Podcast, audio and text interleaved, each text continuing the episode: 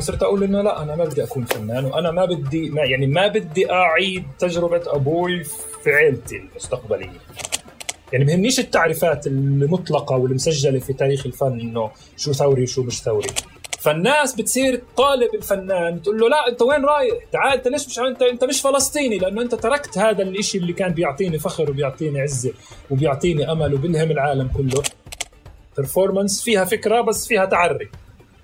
بقدرش أنا آجي أعملها بنص رام الله ولما الناس تهجم علي وتضربني وآكل قتلة أقول الناس متخلفة مش متطورة زيي. دخلت على موقع وزارة الثقافة الفلسطينية. قعدت أطلع على آخر يعني 40 50 نشاط. عاملين يعني توزيع دروع. المهرجان الفلسطيني الأول المش عارف إيش الأول فهذه دائما عندنا حب الأبة هيك وبخلينا نتعاطى مع الأشياء بطريقة مغايرة أظن عن شكلها الحقيقي. أنا اسمي بسان أبو عيشة آه، أنا فنان وباحث. بعد هذا اللقاء الزخم مع العزيز أحمد. بديش أقول حاسس بالتعب وحاسس بالحيرة لأنه تناقشنا في كثير أشياء ودخلنا في كثير مواضيع. بس الصراحه حاسس ب يعني بسعادة غامرة إنه قدرنا نحكي في قضايا مهمة. وبشكر أحمد على المساحة وعلى الستيميوليشن اللي أعطاني إياه عشان أشارك تجربتي ومعرفتي مع الناس. لأنه أنا بآمن إنه إحنا كفلسطينيين بنمارس هويتنا بطرق مختلفة. وبأشكال مختلفة وبأماكن مختلفة وهذه واحدة من الأشياء اللي بتخليني عن جد أحب برنامج تقارب. أنا بشرفني إني أكون جزء من هاي السلسلة الطويلة اللي مرت على البرنامج وبدها تمر على البرنامج. وأتمنى إنه هاي الحلقة يعني تنول إعجابكم وتقدر تبني تشارك فكري بنبنى عليه في المستقبل بطريقة إيجابية.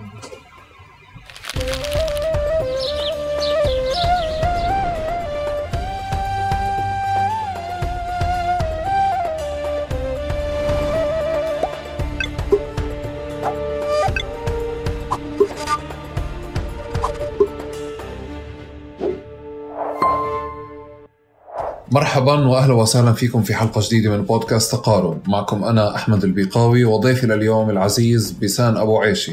في حلقة اليوم رح نخوض بأسئلة عن الفن وأهله عن النخب الثقافية والنخب الفنية في فلسطين عن المؤسسات الفاعلة والعاملة والمؤثرة في هذا القطاع بشكل غير نخبوي. نقاشاتنا اليوم مش رح تكون نقاشات نخبوية بالعكس رح تجرب تكسر الفجوة الكبيرة اللي موجودة ما بين العاملين بالحقل الفني والعاملين بالحقل الثقافي والناس والمجتمع وأهله وأهلنا وناسنا اللي بالعادة دائما بكون في آه، إما عتب من الناس والأهل بأنه هذه الأعمال تعمل ولا تعرض على ناسنا ولا تعرض علينا وبنفس الوقت بعض النخب الفنية بتطور عتب ونقد على المجتمع وعلى المشاهدين بأنهم غير متذوقين في الفن والثقافة. رح نجرب اليوم نخوض النقاش بشكل مغاير تماما. نفحص الفن في فلسطين والثقافة في فلسطين والفن بشكل أساسي كيف تطور على مدار السنين. ورح نجرب نخوض النقاش بشكل منحاز أكثر لجمهور الفن وأهله وناسه الأحق فيه دائما. قبل ما نبدأ بالحلقة بحب أذكركم أو أشكركم مقدما على آه، مشاركتكم كل أفكاركم ومقترحاتكم للمواضيع والضيوف والأسئلة اللي بتخطر لكم خلال الاستماع للحوار أو لاحقا عبر الحسابات اللي موجودة بالوصف. شكرا مقدما على الاشتراك بقناة اليوتيوب ومنصات البودكاست اللي أنتم بتستمعوا عليها. وشكرا كمان على مشاركتكم هذا الحوار وكل حوار ممكن آه، آه، يهتم في حدا من الناس اللي محيطه محيطة فيكم. وبهيك بنبدأ. هاي الغرفة وين؟ هاي بالحاره بحارة السعدية في البلد القديمة. أنا لسه بحكي ل... للشباب بقول لهم أنا سج... سجلنا في في هذا البيت. لما أظن سجلت مع أبوك أنا أصلا من سنة ونص مع الوالد. آه معناتك كنت في هون هلأ مشكلة التحدي هون إنه كل البنى القديمة قواس.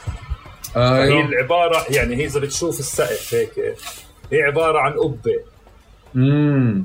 فكان مم. يعني صعب صعب إنك تشتري عفش صعب إنك اي أي شيء أي شيء آه، مش يعني أي شيء أطول من متر بدخل في الكير. فبتصفي أنت بتخسر كثير مساحات. إذا حطيت خزانة إذا حطيت مكتبة آه، فاضطريت أجيب نجار يفصل لي شيء في الزاوية. يعني هو يبني يبني خزانة في قلب الحيطة بلت ان هيك عشان عشان أكسب شوية space ولا مره ولا مرة انتبهت للجزئية هاي. دائما كنا نحكي على يعني هيك بتطلع جماليا على البيوت كيف معمولة القديمة.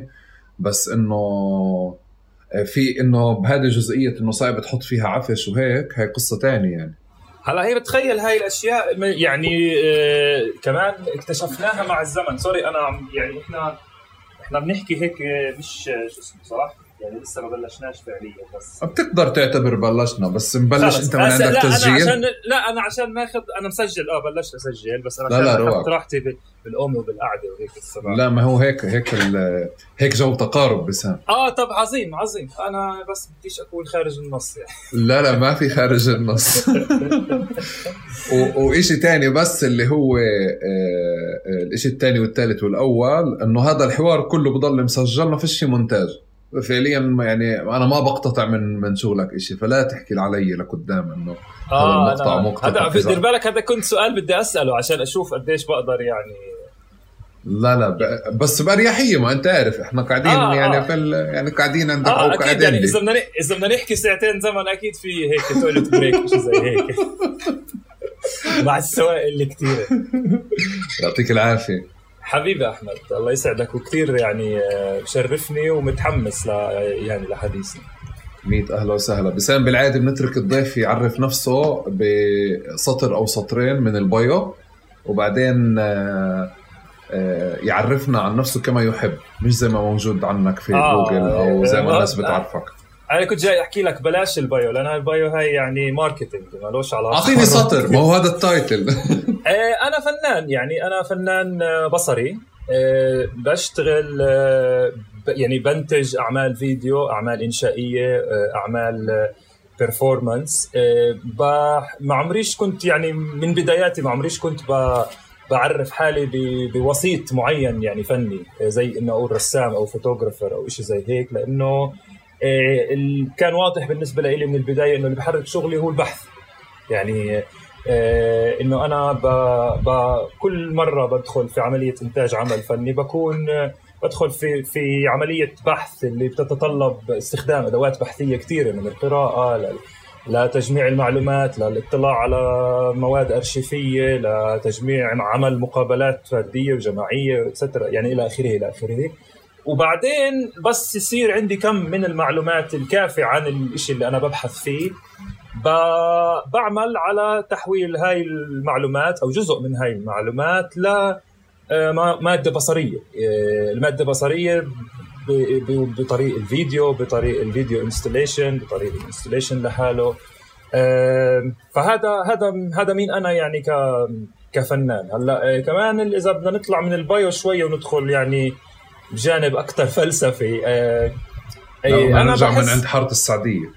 آه حارة السعديه لا بنرجع لحارة السعدية أكيد يعني هي أصلا نواة يعني الشرارة الأولى لكثير أشياء حارة السعدية.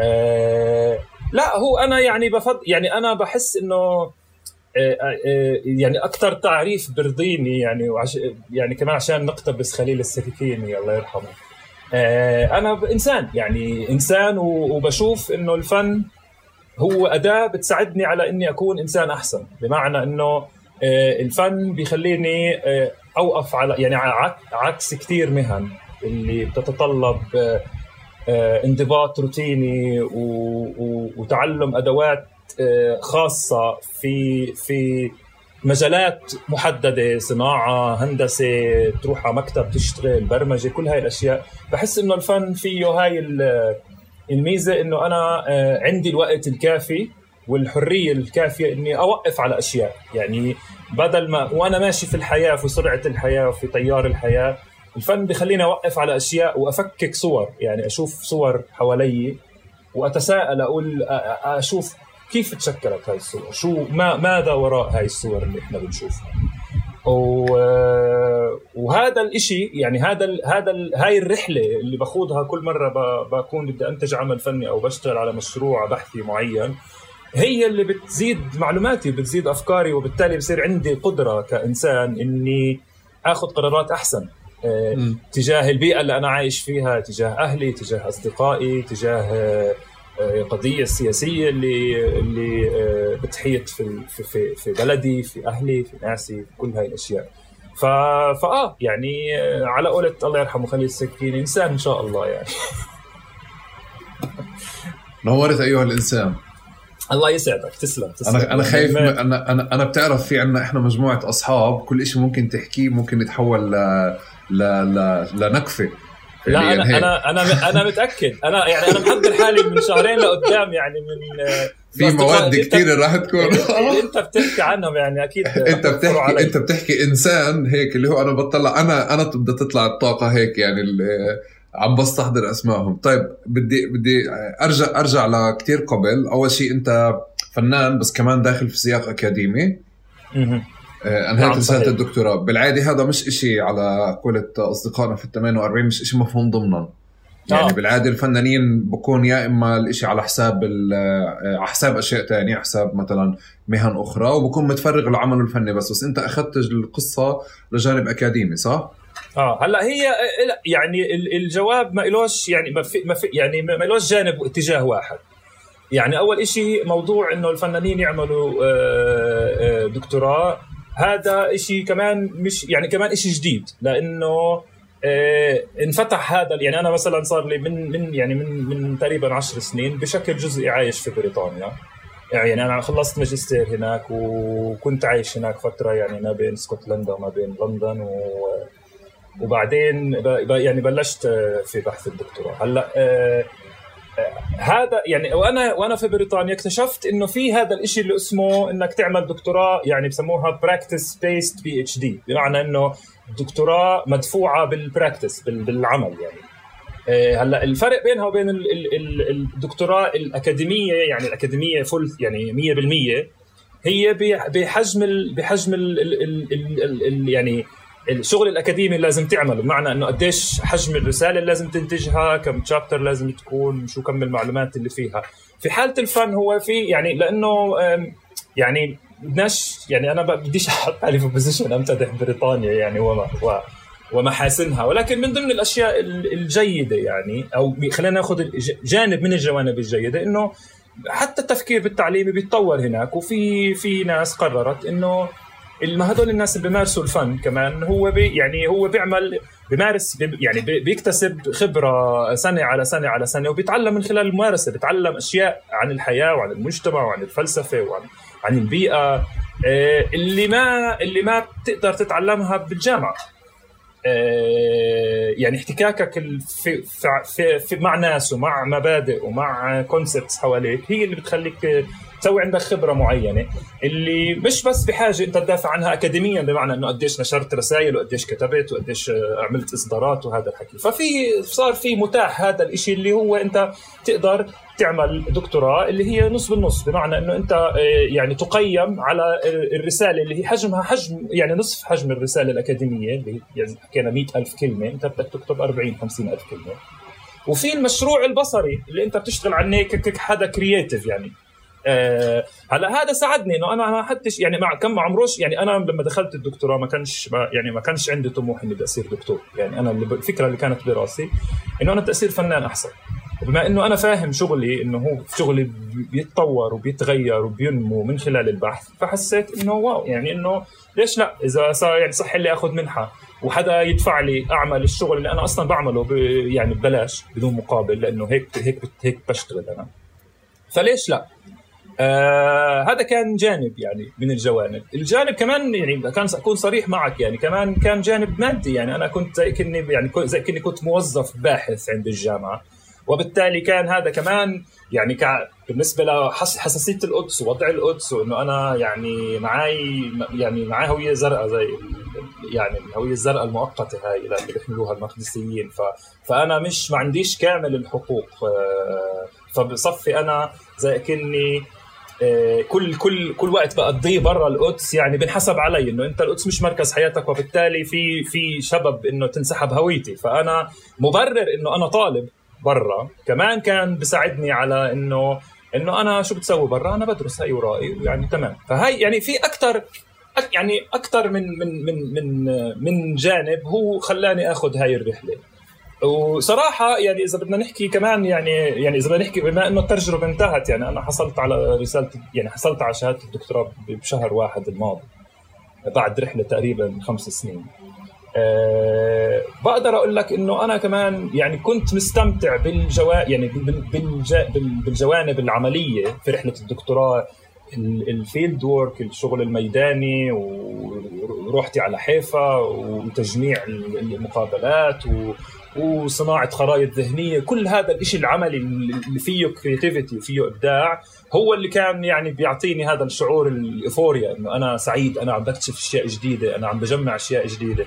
بينما الشغل اللي هو بده بده انضباط وفي اكسبكتيشنز معينة وفي لغة معينة يعني هو هذا أقل شيء أنا استمتعت فيه صراحة. أه عشان أنا يعني ما بشوفش حالي يعني هي مهارة يمكن اكتسبتها إني أقدر أكتب أقدر أحلل أقدر أستعمل هاي الأدوات البحثية الأكاديمية بس هي مش الشيء اللي أنا بعرف حالي من خلاله يعني هي كانت الدكتوراه آه وسيلة. أنا أنا بظن عنوان الرسالة عندك هو اللي اللي فعليا بيعكس الاشتباك بين كل هذه المساحات اللي أنت بتحكي عنها. على مستوى فن على مستوى أكاديمي على مستوى ثقافي. فأعطيني اياه زي ما هو وبعدين نفصل فيه لقدام. هي هي عنوانها عنوان الدكتوراه ارشيف تتنفس. breathing uh, archives uh, في طبعا عنوان جزئي بس إنه يعني هي يعني إذا بدي أشرح أكثر يعني هي هي نقاش حول ال ال الفن وأزمة آه، إنتاج المعرفة في فلسطين ما بعد مرحلة أوسلو. كمان يعني مرحله يعني ليش مرحلة أوسلو؟ لأنه هي المرحلة اللي تشكل فيها وعي. يعني هذا كمان كان قرار ما أخذتوش اعتباطيا. يعني على الرغم من موقف أهلي أهلي يعني عندهم خلفية يساريه وأكيد من اللي كانوا من يعني من الأساس رافضين لهذا المشروع وبشوفوه بتطعن يعني كثير من طموحاتهم ومن التزاماتهم اللي كانوا يعني منخرطين فيها في السابق. بس آه، يعني مر على سنه على سنه على سنه اكتشفت إنه إنه أنا يعني لما توقعت أوسلو كان عمري ثمان سنين و وفي من ثمان سنين لحديت يعني الانتفاضة الثانية واستقلالي عن أهلي ورحتي على الجامعة وبعدين دخلت الحياة العملية وكل هذا الحكي كل يعني هون هون هاي المرحلة تشكل فيها وعي. كل العالم الجديد اللي نشأ بعد أوسلو هو اللي ساهم كثير وعمل عمل تأثير على على أفكاري على كيف أنا بشوف الدنيا على مواقفي على القرارات اللي أخذتها بعدين آه، فمن هذا الجانب بحس إنه كمان الدكتوراه أعطتني هذا التركيز يعني فترة زمنية إنه أنا كمان ما كانتش بس هي تحليل ل تحليل ل لحقبة زمنية أنا اخترتها هيك هي كانت أكثر كمان تحليل لمين أنا. وشو كيف أنا نشأت وهل هذا صح ولا غلط؟ هل هذا إيجابي ولا سلبي؟ هل هذا يعني كمان يعني كان فيها تسا يعني أنا يعني الحمد لله بحس يعني مش يعني هو شرف شرف لا أدعيه بس أنا بحس إنه أنا شخص بميل لاني أراجع نفسي يعني آه، آه، وما أخذش حالي for granted يعني إنه أنا أنا خلص إنه يعني أنا بلسان اليوم بيجوز بعد كمان ثلاث يعني هذا يمكن الشيء اللي أنا بسعى له بعد ثلاث سنين إذا شفتك أكون أنا حدا آه، تغير تطور مش ضل بس لسان هو فكرة ثابتة لا تتغير. أنا أنا رح نخوض أكثر كمان بكل بكل خلفيات العيلة والأسرة والنشأة لأنه هي بتشتبك أصلا مع شو أنت بتعمل اليوم. بس عندي سؤال تحديدا بكيف آه، بتعرف حالك. آه، انت ابن قدس أو ابن قدس بس طلعت وتغربت وبعدين رجعت اليوم عم ترجع يعني. نعم نعم صحيح آه، شو آه، شو غيرت فيك الغربة من وانت قاعد هسه بتشوف شو شو غيرت فيك وهذا سؤال يعني هذا سؤال جدلي يعني شو بدا يعني يعني يعني الغربة غيرت في كثير أشياء لأنه أنت يعني قبل قبل ما يعني أنا قبل ما أتغرب كنت شوي بسافر يعني كنت بشارك في فعاليات هون هناك بروح مخيم آه، بسافر عند أهلي على الأردن بروح بشارك في مشروع في تركيا هيك يعني أشياء بسيطة. بس آه، لما تغربت اكتشفت قديش العالم كبير. يعني أنت هي يعني هي الفكرة إنه أنت لما بتكون محصور في محل واحد هي زي فكرة إنه أنت لما تكون واقف بزاوية وعم تطلع على محل. آه، وفجأة بس تكبر الزاوية هاي بتشوف أشياء أكثر وبالتالي بصير أنت آه، قرارك يعني قراراتك آه، وين بدي أروح وإيش بدي أعمل ومع مين بدي أتفق ومين بيمثلني ومين بقدر أشبك معه ومين مين مين مين بدي أنتقده مين بدي أغيره مين بدي كل هاي القرارات بتصير أوسع بتبطل أنت شايف الدنيا بس من وحتى كمان يعني الطريقة اللي بشوف فيها يعني يعني الطريقة اللي بشوف فيها بلدي وفلسطين وكل هاي الأشياء كمان تغيرت. يعني من جهة فلسطين ساعدتني أشوف العالم بعين فلسطينية أو بهذا المجهر الفلسطيني. إنه في كثير مواقف أنا كنت امرق عليها في بريطانيا الناس بتاخذها عادي يعني. بس أنا يعني مثلا مواقف عنصرية معينة أنا كنت بقدر يعني صرت يعني بحس إنه أنا فهمي فلسطينيتي وما مريت فيه كفلسطيني مقدسي. ساعد ساعد ساعد وعيي في في فهم تفاصيل معينة في حياة في حياة في الحياة الغرب.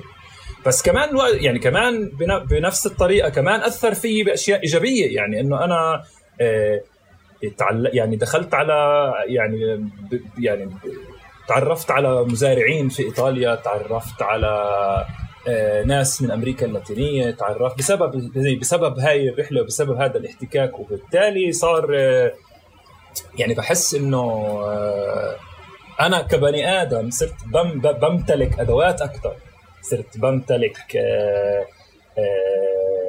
أبواب أكثر لكيف أفكر إيش أعمل إيش بإيش أتأثر يعني هذا يمكن يعني يمكن هذا اول يعني أنا مش عارف أنا تفاجات من السؤال يعني وحسيت إنه لا هو يعني فكر فيه فكر فيه هدول هدول يعني هدول أول شغل هدول أول شغلتين بيخطروا على بالي. إنه أنا يعني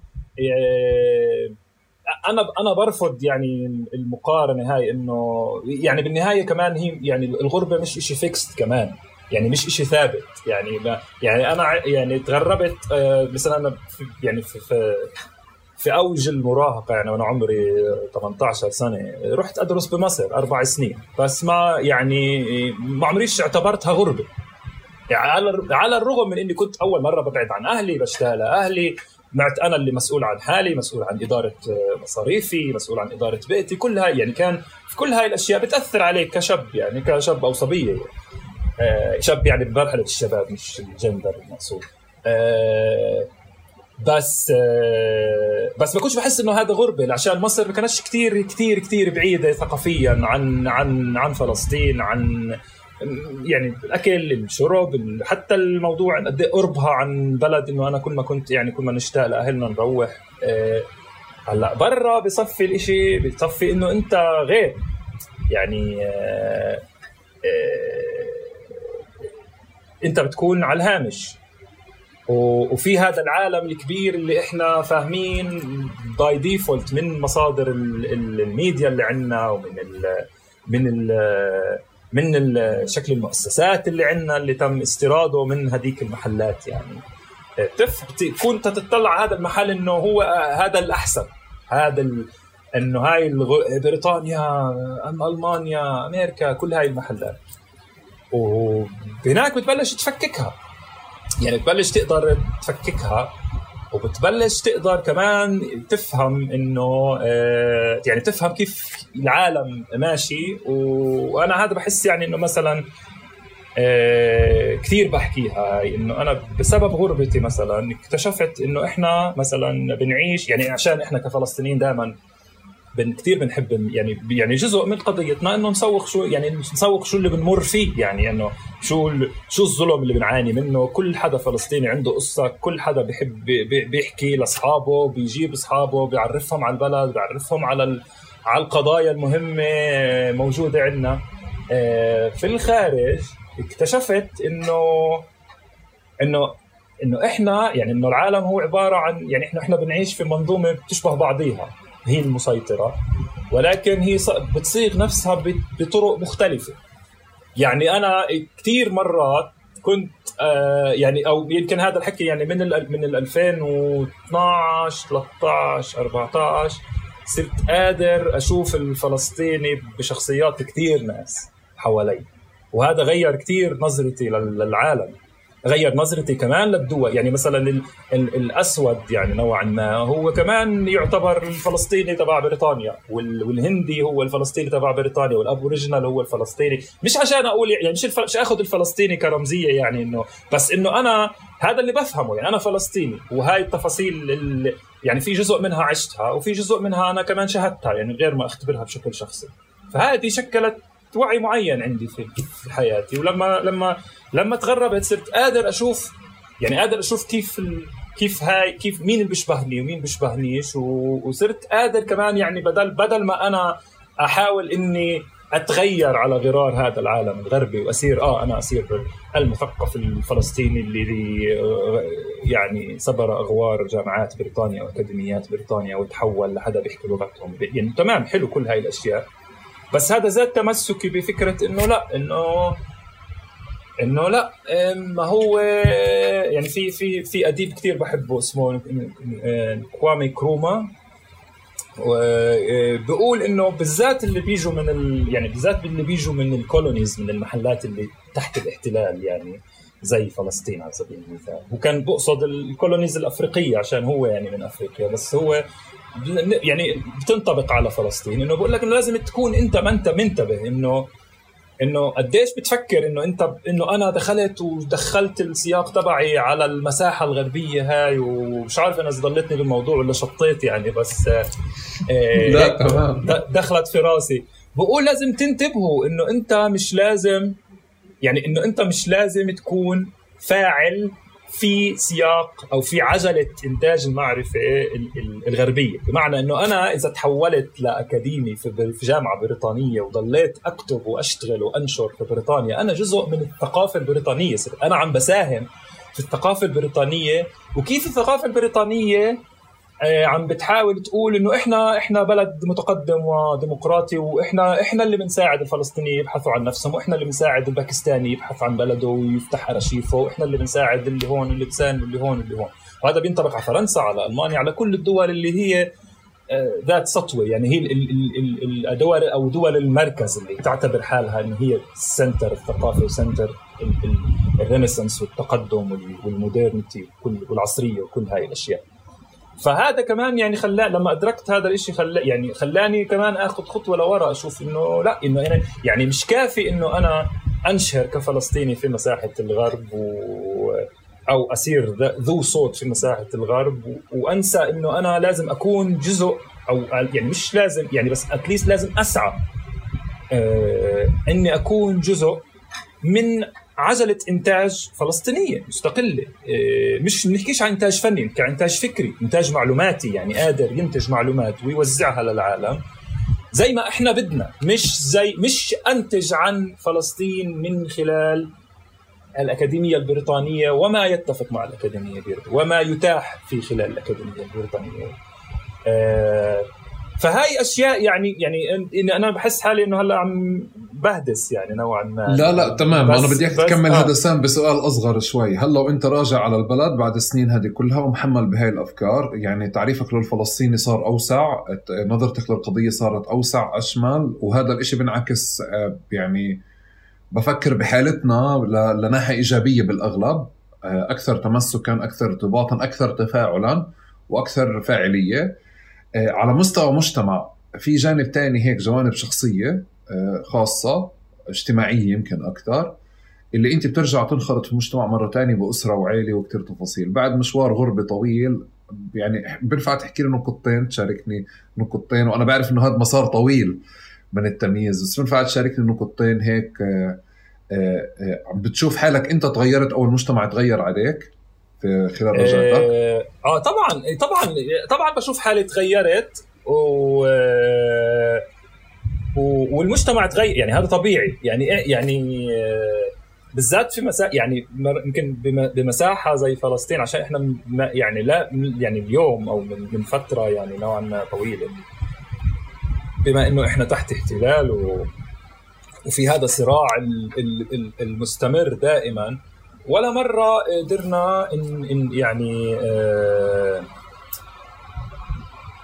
نشكل شيء يعني سنه أنا نسيت يعني لخبطت يعني بلشت أمهد ل... بلشت أمهد لشيء وراح على محل ثاني لا لا لا تمهد. طبيعي طبيعي طبيعي يعني طبيعي طبيعي إنه المجتمع يتغير.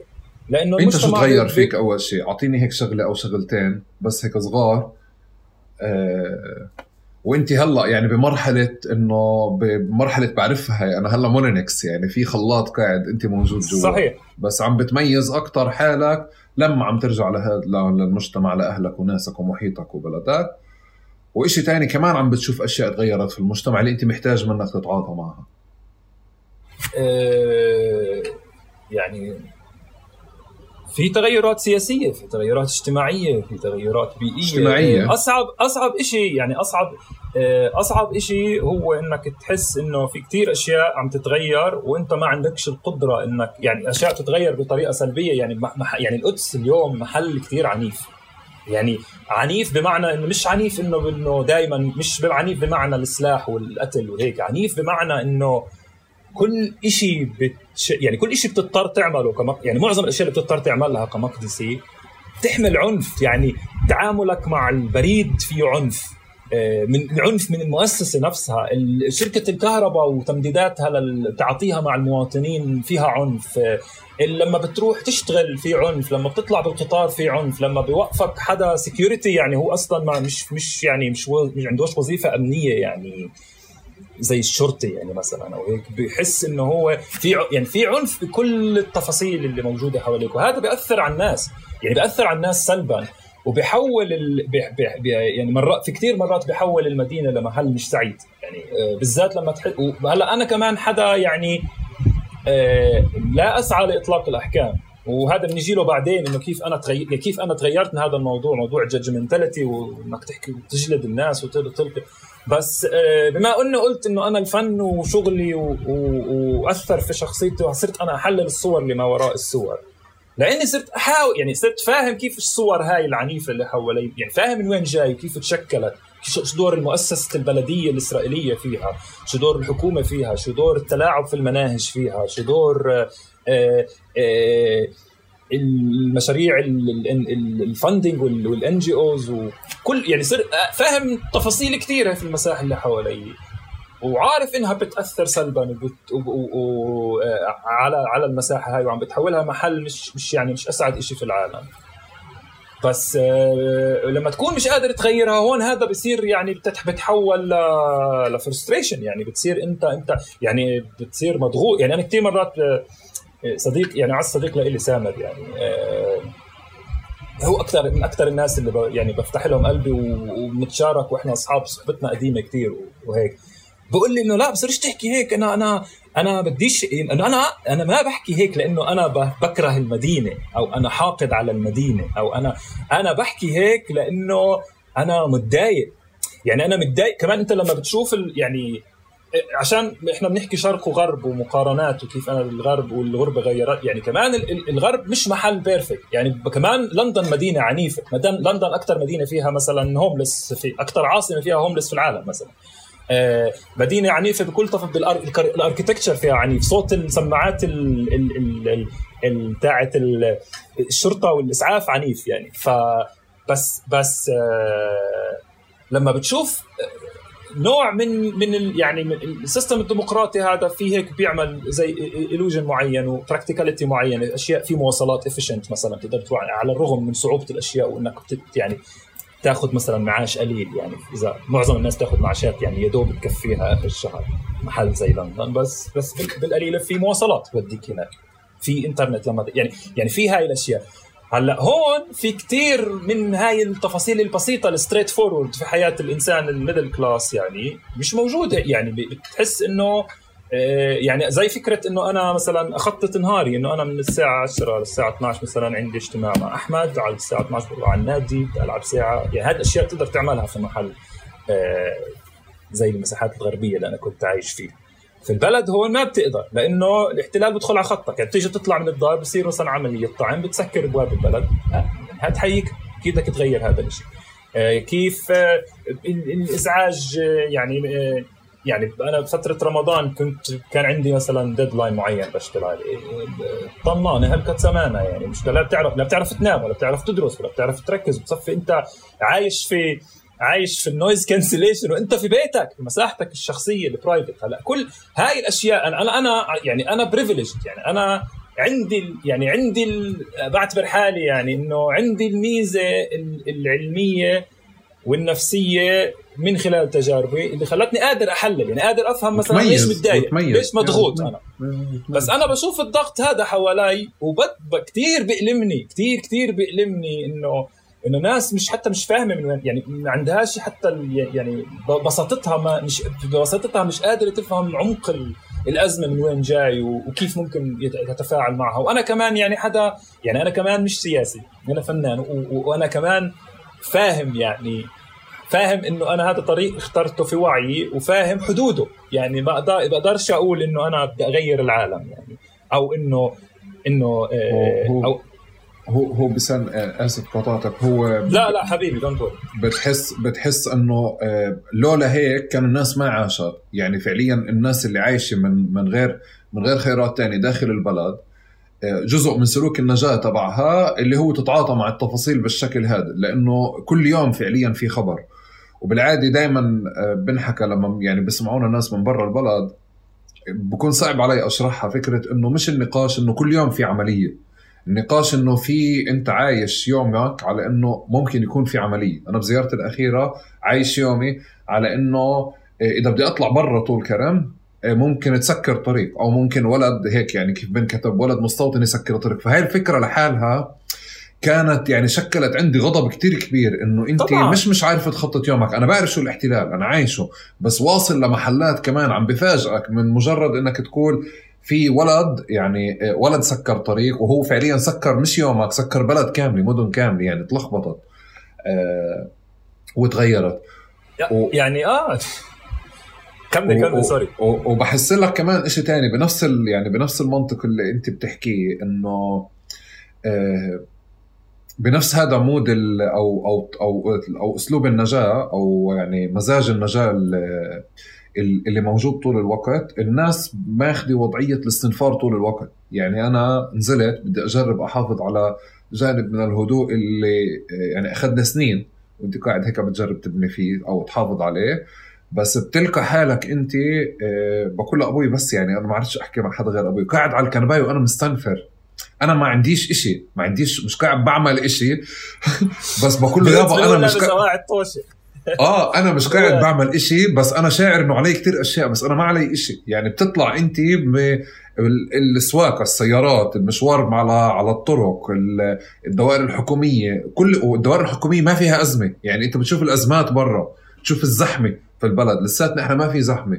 بس كمية الضغط اللي الناس مشحونة فيه فكر هذا المستوى اللي أنت يعني هذا الامتياز يمكن الله يسهل عليك. بحكي لك شيء شوي طريف يعني الله يسهل عليه أستاذي وصديقي خالد حوراني كنا نتنا... يعني وأنا في فترة دراستي الأولى كفنان كنا نتناقش في شيء يعني. فقال لي قال لي بيسان تقدرش تعطي الناس حبوب إسهال وتطلب منهم يصفوا على الدور على الحمام. فإحنا يعني إنه هذا بيعبر عن يعني sorry على المثال بس هذا بيعبر عن الحالة إنه إحنا كلنا كفلسطينيين زي كنا ماخذين حبوب إسهال. ومجبورين إنه يعني ومجبورين نحت يعني نحترم هذه القوانين والأطر اللي وال principles اللي انحطت عندنا. آه ف... هو هو بكل يعني... بساطة ما بزبط حدا ماخذ حبوب إسهال يقعد يعني. يعني ما بزبط يوقف على دور أصلا بالأساس. هذا مش مطالب. أنا بستغرب النقاش اللي بيكون جوا البلد أحيانا. يعني حتى هذا مستوى أنت ما بتشوفه غير لما تطلع آه، آه، الطوش اللي بتصير على حاجز قلنديا. إنه دائما في حدا بكتب على فيسبوك أو على إنستغرام صور حدا تاني إنه شوف آه. الهمجي. فبتحس آه. زي كأنه حرفيا هو حاجز قلنديا اللي بيعبر عن حالتنا. أنتم بس تجوش إلا بالهيك. أنتم أيوه. أنتم بتستاهلوا زي كأن... فيه زي كأنه الطريق للحاجز فعليا فيها طوشة الفلسطينيين مع بعض تمام؟ آه. بس السبب الأساس هو هناك يعني. طبعا. والجندي طبعاً. واقف زي كأنه منظم هو عم بمرق سيارة سيارة تمام؟ هو يعني هو المشهد المنظم لنا وبفحص الهوية وبمركك ما دون ذلك الفوضى اللي موجودة برا بنحمل بعض إحنا المسؤولية ف صحيح. أكثر من شيء ثاني بيسان خلينا خليني آه، أنا وياك راح نجرب نلعب ping pong آه، أكثر عشان طيب يلا. آه، كل كل كيف بتحبش يتم تعريفك؟ كيف بحبش يتم تعريفي؟ والله صراحة أنا بتفرقش معي. يعني أنا ك ك ك ك ك كإنسان بيشتغل يعني أو أو يعني كإنسان اللي معظم ال practice تبعه هو هو public بمعنى إنه أنا كفنان يعني مضطر يعني مش مضطر بس إنه أنا بنتج أشياء بشاركها مع الناس. إيه بحكي يعني بحكي معك هلأ وصار هذا رح يصير بابليك والناس رح تسمعه. ف كل حق يعني أنا بقدر يعني الناس يعني أنا بحكي مين أنا تجربتي كيف أنا شايف الأشياء من, من المنظور تبعي. أنا بعرف حالي من المنظور تبعي. إذا حدا شايفني بمنظور تاني بناء على كيف أفكاره ترتبت وكيف شخصيته ترتبت وكيف قراءاته ترتبت. فتمام ما عنديش يعني أنا هاي مثالية آه بس بسام. يعني ما أنا مرات بحاول أكون مثالي قد ما بقدر. يعني إنه أنت يعني هو أنا عشان أكون واعي مع حق يعني إذا حدا إذا حدا يعني إذا حدا إذا حدا شايفني فنان إيه بيكون يعني تمام. هو يعني لا أنا بس بس بدي أحكي لك لا بدي أحكي لك معلش. الفنانين تحديدا واللي شغالين بالقطاع الفني في إشي صعب مقياسه فأنت آه. دائما دائما طبعا. عندك عندك شعور بإنك أنت أنجزت شيء أو مثلا آه. سويت شيء. ودائما في في مشاكل تقدير يعني. هلأ بنحكي فيها لقدام أكثر هلأ هذه مش عارف إحنا آه كل شيء بدنا نحكي فيه لقدام. آه بس أنت بس في دخلتنا عدل يعني بطلت قدام. إحنا صفينا في نص قلب المعمعة. آه. لأنه لأنه هو عشان هو أنا بس يعني هو اذا عشان إذا بدنا نحكي عشان إحنا أخذنا الفنان كمثال يعني. إذا بدنا نحكي على الفنان ما هو شو اللي بيعرف الفنان؟ يعني إيش يعني فنان؟ وهل هل الفنان اليوم تعني إيش كان الفنان قبل 50 سنة؟ لا لا اليوم وهل... اليوم اليوم آه. بيسان اليوم بيسان اليوم. هلأ ما آه. لساتنا عم نحكي على بيسان اليوم. آه. تطلع على panels وأحمد البيقاوي كان ممكن يعرفك في تقارب بشكل ما. بدي أدور أطلعه من جوجل في أشياء بتشعر بتشعرك بعدم ارتياح أو يعني تمام بتمرقها ما عندك مشكلة ممكن. بس ما بتفضلها. يعني مش مش بدي أحكي. ففي هاي الأوصاف آه التصنيفات أشكرك على المساعدة. أنا أشكرك على المساعدة. حبيبي. هيك انت هيك يعني, يعني هو انت بس أنت ريحني بس ما تغيرش الجواب يعني. لأنه يعني عشان أنا حكيت عن معنى فنان وهيك في كتير بس هذا بيعتمد على الموقف. يعني يعني مرات لما بيتم تعريفي كفنان في زي ما حكيت بانل أو شيء زي هيك آه، مرات بنزعج من هذا الموضوع. و وبحس إنه لا أنا لازم يعني لازم أشرح إيش يعني فنان. عشان في عشان عشان يعني في معنى سائد إنه الفنان هو الشخص الذي يقوم بدراسة الفن أربع سنين في جامعة وبتخرج بعدين بيعمل معرض وبرسم وبيبيع لوحات وهيك. يعني أو أو يعني فنان اللي بيغني أو ففكره الفن كمهنة آه، نوعا ما آه، بتضايق. يعني لما لما حدا يعرفني كفنان كمهنة يعني كبروفيشن إنه هذا بيعمل كفنان وبيصفي الحديث إنه كيف يعيش الفنان؟ وين مصادر دخله منين؟ أنا يعني كل هاي الأشياء أشياء ثانوية، يعني أنا مثلا بشتغل كفنان وبيجيني مصاري من الفن، بشارك بمعارض، ببيع مرات أشياء زي هيك. بس مش هذا مصدر الدخل الوحيد لإلي. لأنه أنا مش يعني مش هذا يعني بشوفش الفن هو وظيفة وظيفة بشوف الفن هو سكيل هو مهارة أو مجموعة مهارات تعلمتها أنا في الحياة. وهاي المهارات خلتني بعرف أعمل كثير أشياء. إني بعلم إني بقدر أعمل فن إني بقدر أحكي في, في talk إني بقدر أروح على residency إني بقدر أعمل workshop إني آه بقدر أخطط بقدر أنسق. كل هذه مهارات تعلمتها. وهاي هي يعني هاي هي اللي هاي هي اللي يعني أنا وأنا في حديثي معك اليوم. أنا أنا بلعب دور الفنان يعني ما بقدرش أفصلهم عن بعض يعني آه ف آه، فلما بحس إنه أنا في إطار اللي آه، نوعا ما في في في شرخ بكيف أنا فاهم كونونتي كفن يعني كوني فنان وكينونتي كفنان يعني شغلي كفنان ودوري كفنان وحدا تاني شايف الإشي كمهنة آه، إلها بداية وإلها نهاية أو إلها يعني كود معين بزعجني شوي هذا الشيء. أوكي. بدي أتقدم معك أكثر بالرغم هذا آه. يعني رح نحفر فيه في سهرة أنا وياك هذا السؤال أكثر على راسي أنا جاهز. بس احكي لي احكي لي بسام شو القصة اللي آه، حولت الوعي عندك آه، لفلسطين من من رمزيات آه، وخلت خلت الهوية تاخذ شكل فعل أكثر سواء أكثر أكثر اكشن مع فلسطين أكثر تفاعلا مع فلسطين أو أكثر خصومة وعداء للاحتلال. هذا سؤال جميل ومعقد. كل أسئلتك جميلة ومعقدة أنت. شكرا الله يخليك. إيه، يعني أنا عم بحاول آه، عم بحاول أماطل وأفكر بعقلي هيك أقلب أفكاري وأشوف من وين من وين بدي أبلش أجاوب على هذا السؤال. القصة أنا أنا إيه. بجرب بجرب أقول هون بدي أعطيك مجال تفكر بصوت واطي. آه، مش عم بساعدك تجاوب. بس آه، بس الفكرة كلها إنه في قصة بتحضرنا أو من أوائل القصص اللي بتحضرنا واللي آه، أنت شفتها يمكن بالعاده بالأغلب بتكون وإحنا أطفال أو إحنا مراهقين. واللي صار معك حدث خلاك تتعاطى مع الجندي آه، بشكل مغاير أو مع العلم بشكل مغاير أو مع فكرة فلسطين بشكل مغاير. فبكل بذهن كل حدا فينا يا إما حادثة صارت معه مباشرة أو آه لا هي حوادث كثير شافها شافها مع غيره. تفضل. هي حوادث كثير أنا الإنسان عادة ببلش يعني ببلش الذاكرة تتبلور عنده بتبلش وعيه على الدنيا من عمر خمس سنين. يعني أظنش حدا فينا بتذكر إشي صار وهو أقل من خمس سنين. أنا لما كانت يعني 95 بال 1990 وأنا عمري خمس سنين كنا ساكنين في منطقة اسمها الرام اللي هي بين بين القدس ورام الله اللي هي اليوم آه، صارت يعني خلف الجدار وصارت منطقة يعني منطقة انضمت لمنطقه مناطق الدفة اللي راحت ورا جدار الفصل وعنصر في الرام كانت منطقة جدا عالية الصدام. يعني أنا من وأنا عمري خمس سنين آه، أنا كنت بنزل على المدرسة مثلا سياره إسعاف أمي كانت تشتغل في مستشفى المقاصد في القدس وكانت سيارات الإسعاف آه، تتبرع في المستشفى تتبرع إنه تلم الموظفين. يعني إنه ساكن في الضاحية ساكن في الرام اللي ساكن في قلنديا في هاي المناطق تيجي سيارة الإسعاف عشانها بتقدر تتحرك في منع التجول نوعا ما يعني. تلم الموظفين ونتكوم إحنا على على الكرسي يعني هاي أشياء محفورة في ذاكرتي. آه أنا مثلا دار جدي في الجالية الإفريقية في البلد هي هي على باب الحرم يعني هي يعني في الجاليه الافريقيه مدخلين وبعدين باب المجلس.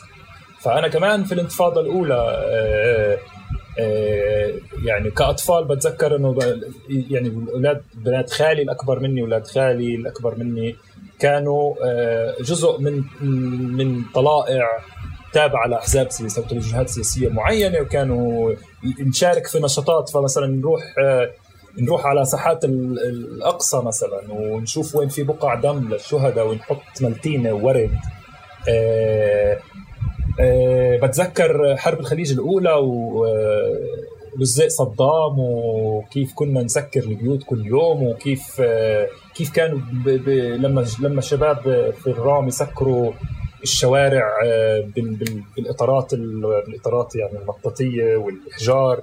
كيف الجيش كان تعسفيا مثلا يدخل على عمارتنا يلم كل زلام العمارة وياخذهم يلطفوا الشوارع يعني يقول له يعني بالسلاح يعني يقول لهم يلا أنتم الحجار اللي حطوهم الشباب يلا أنتم قوموهم وافتحوا الطريق. آه أمي يعني مثلا أنا كنت بشوف أمي وأنا عمري خمس سنين كان الزلام يعني آه في خطر على الرجال إنه تطلع في منع التجول أكثر شوي من النساء يعني.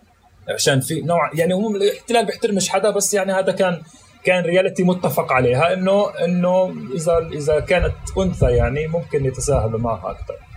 آه، فكانوا مثلا نساء العمارة يتجمعوا اللي إحنا ساكنين فيها ويطلعوا من يعني إحنا الزلام تقعد على الشبابيك وعلى البلكونات تتخبى ويشوفوا جيب الجيش لما يطلع الشارع ويختفي يعطوا إشارة للنساء فيطلعوا من عمارتنا ويدخلوا على العمارة اللي جنبي بعدين تنزل الجيب فنعطيهم كمان إشارة فيطلعوا من وهيك من عمارة لعمارة لعمارة لعمارة ويدخلوا على دكانه من بابها الخلفي يعني لانها مسكره ومنع تجول ويشتروا كل الأشياء اللي تطلع هذا بهذا اليوم تطلع البوظة ويطلع الشوكولاتة وتطلع كل الأشياء يعني محرومين إحنا منع تجول أنت قاعد يعني. ف فكل هاي المشاهد يعني آه شك يعني شكلت كثير تساؤلات عندي. يعني وأهلي الحمد يعني أنا محظوظ إنه أهلي يعني, يعني أنا ربيت في بيت واعي وملتزم. يعني أنا يعني أنا بتذكر فيلم ناجي العلي لنور الشريف. كمان حضرته وأنا عمري خمس ست سنين. وبتذكر يعني لليوم بتذكر منظري وأنا بسأل لأمي ليش بتبكي؟ إيش في؟ و... و...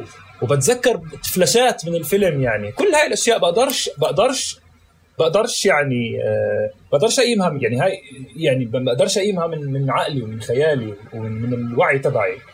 بعدين دخل دخلنا على 8 على 93 و 94 وهون دخلنا على حقبة أوسلو. وكل و... و... هاي الأشياء اختفت. بس لأنه أنا ما كنتش بالغ يعني أنا ما كنتش أنا يعني بجيل أهلي يعني بالوعي تبعهم وفهم السياسي تبع ال... ال... الأفكار السياسية والشيوعية والرأسمالية وفكرة الدولة وكل هاي المفاهيم اللي لها معاني مكتوبة ومفهومة يعني. ما كنتش فاهمها. فبالنسبة لي انخرطت في هذا عالم اللي انبنى ما بعد ال 93 و 94 و... و...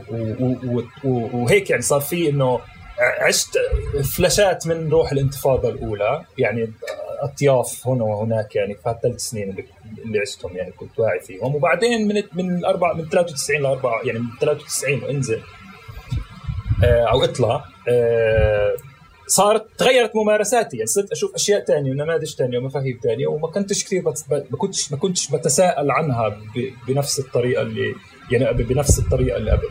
هل إمتى بلشت اتساءل عنها لما قامت الانتفاضة الثانية؟ يعني أنا لما بين بين بين ما توقعت أوسلو لما كان عمري 8 سنين و10 سنين من ذلك يعني لما صار عمري 17 18 سنة خلصت توجيه وكنت أروح على الجامعة. كل هذا العالم اللي عشت فيه 10 سنين وتشكل فيه وعي ك ك كحدا يعني في عمر البلوغ والمراهقة و... والفعاليات اللي كنت أشارك فيها والأشياء المؤسسات اللي فتحت المسرح والسينما و... و... public spaces المطاعم البارات كل هاي الأشياء اللي فتحت وتشكلت في هذه الدائرة. انهارت فجأة.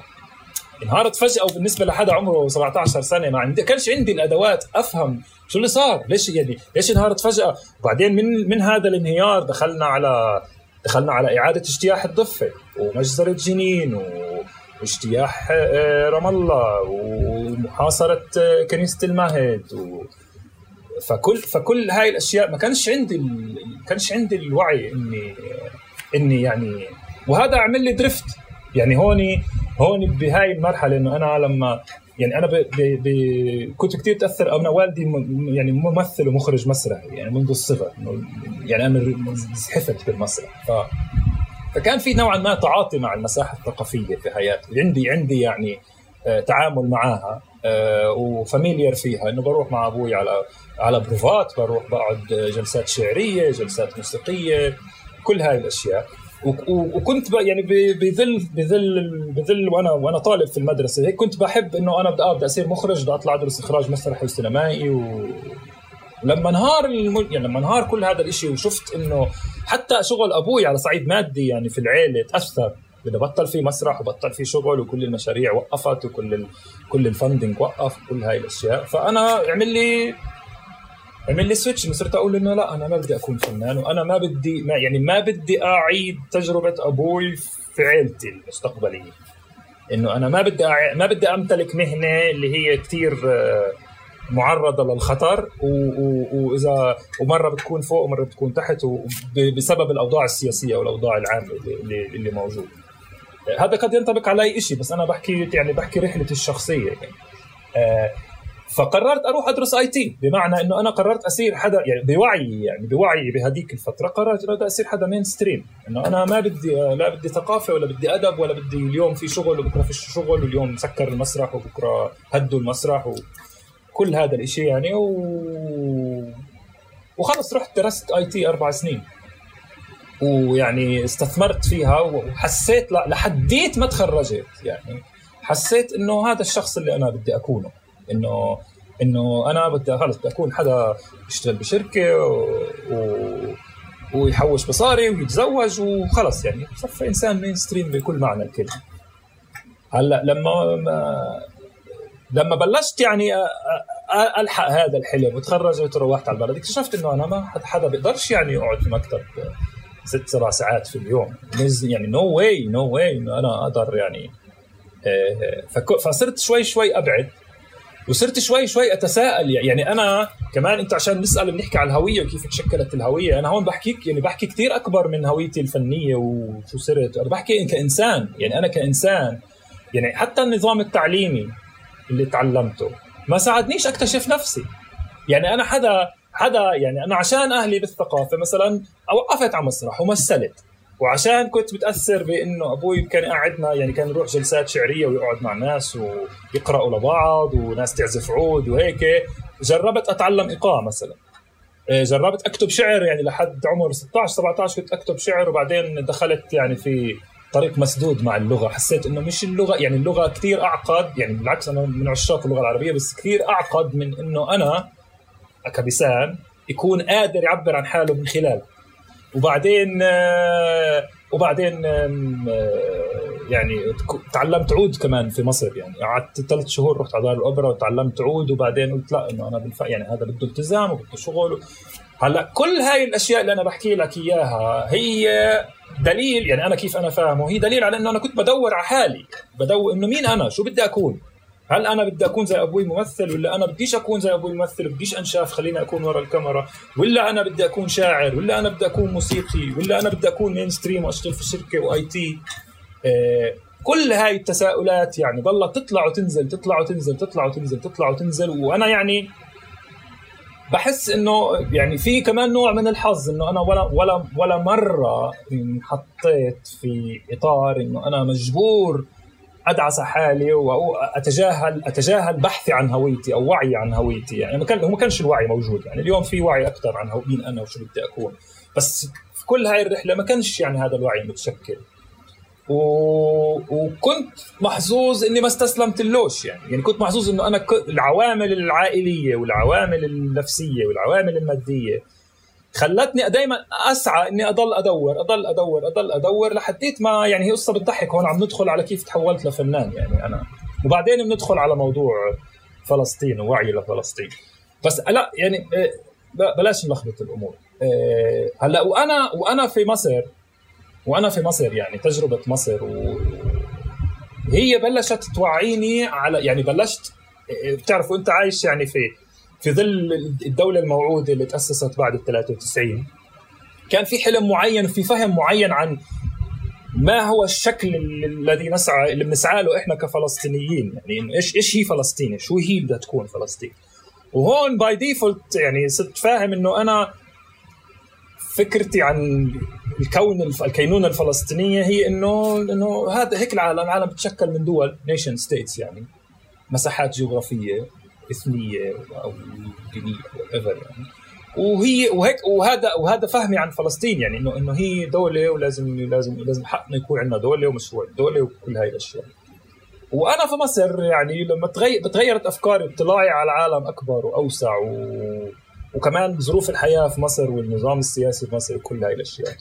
اكتشفت إنه إنه فلسطين اللي يعني أنا بلشت أسأل حالي إنه طب إنه يعني شو هي فلسطين اللي أنا بحبها؟ اكتشفت إنه فلسطين اللي أنا بحبها مش موجودة إنه حتى يعني مش موجودة حتى في فلسطين.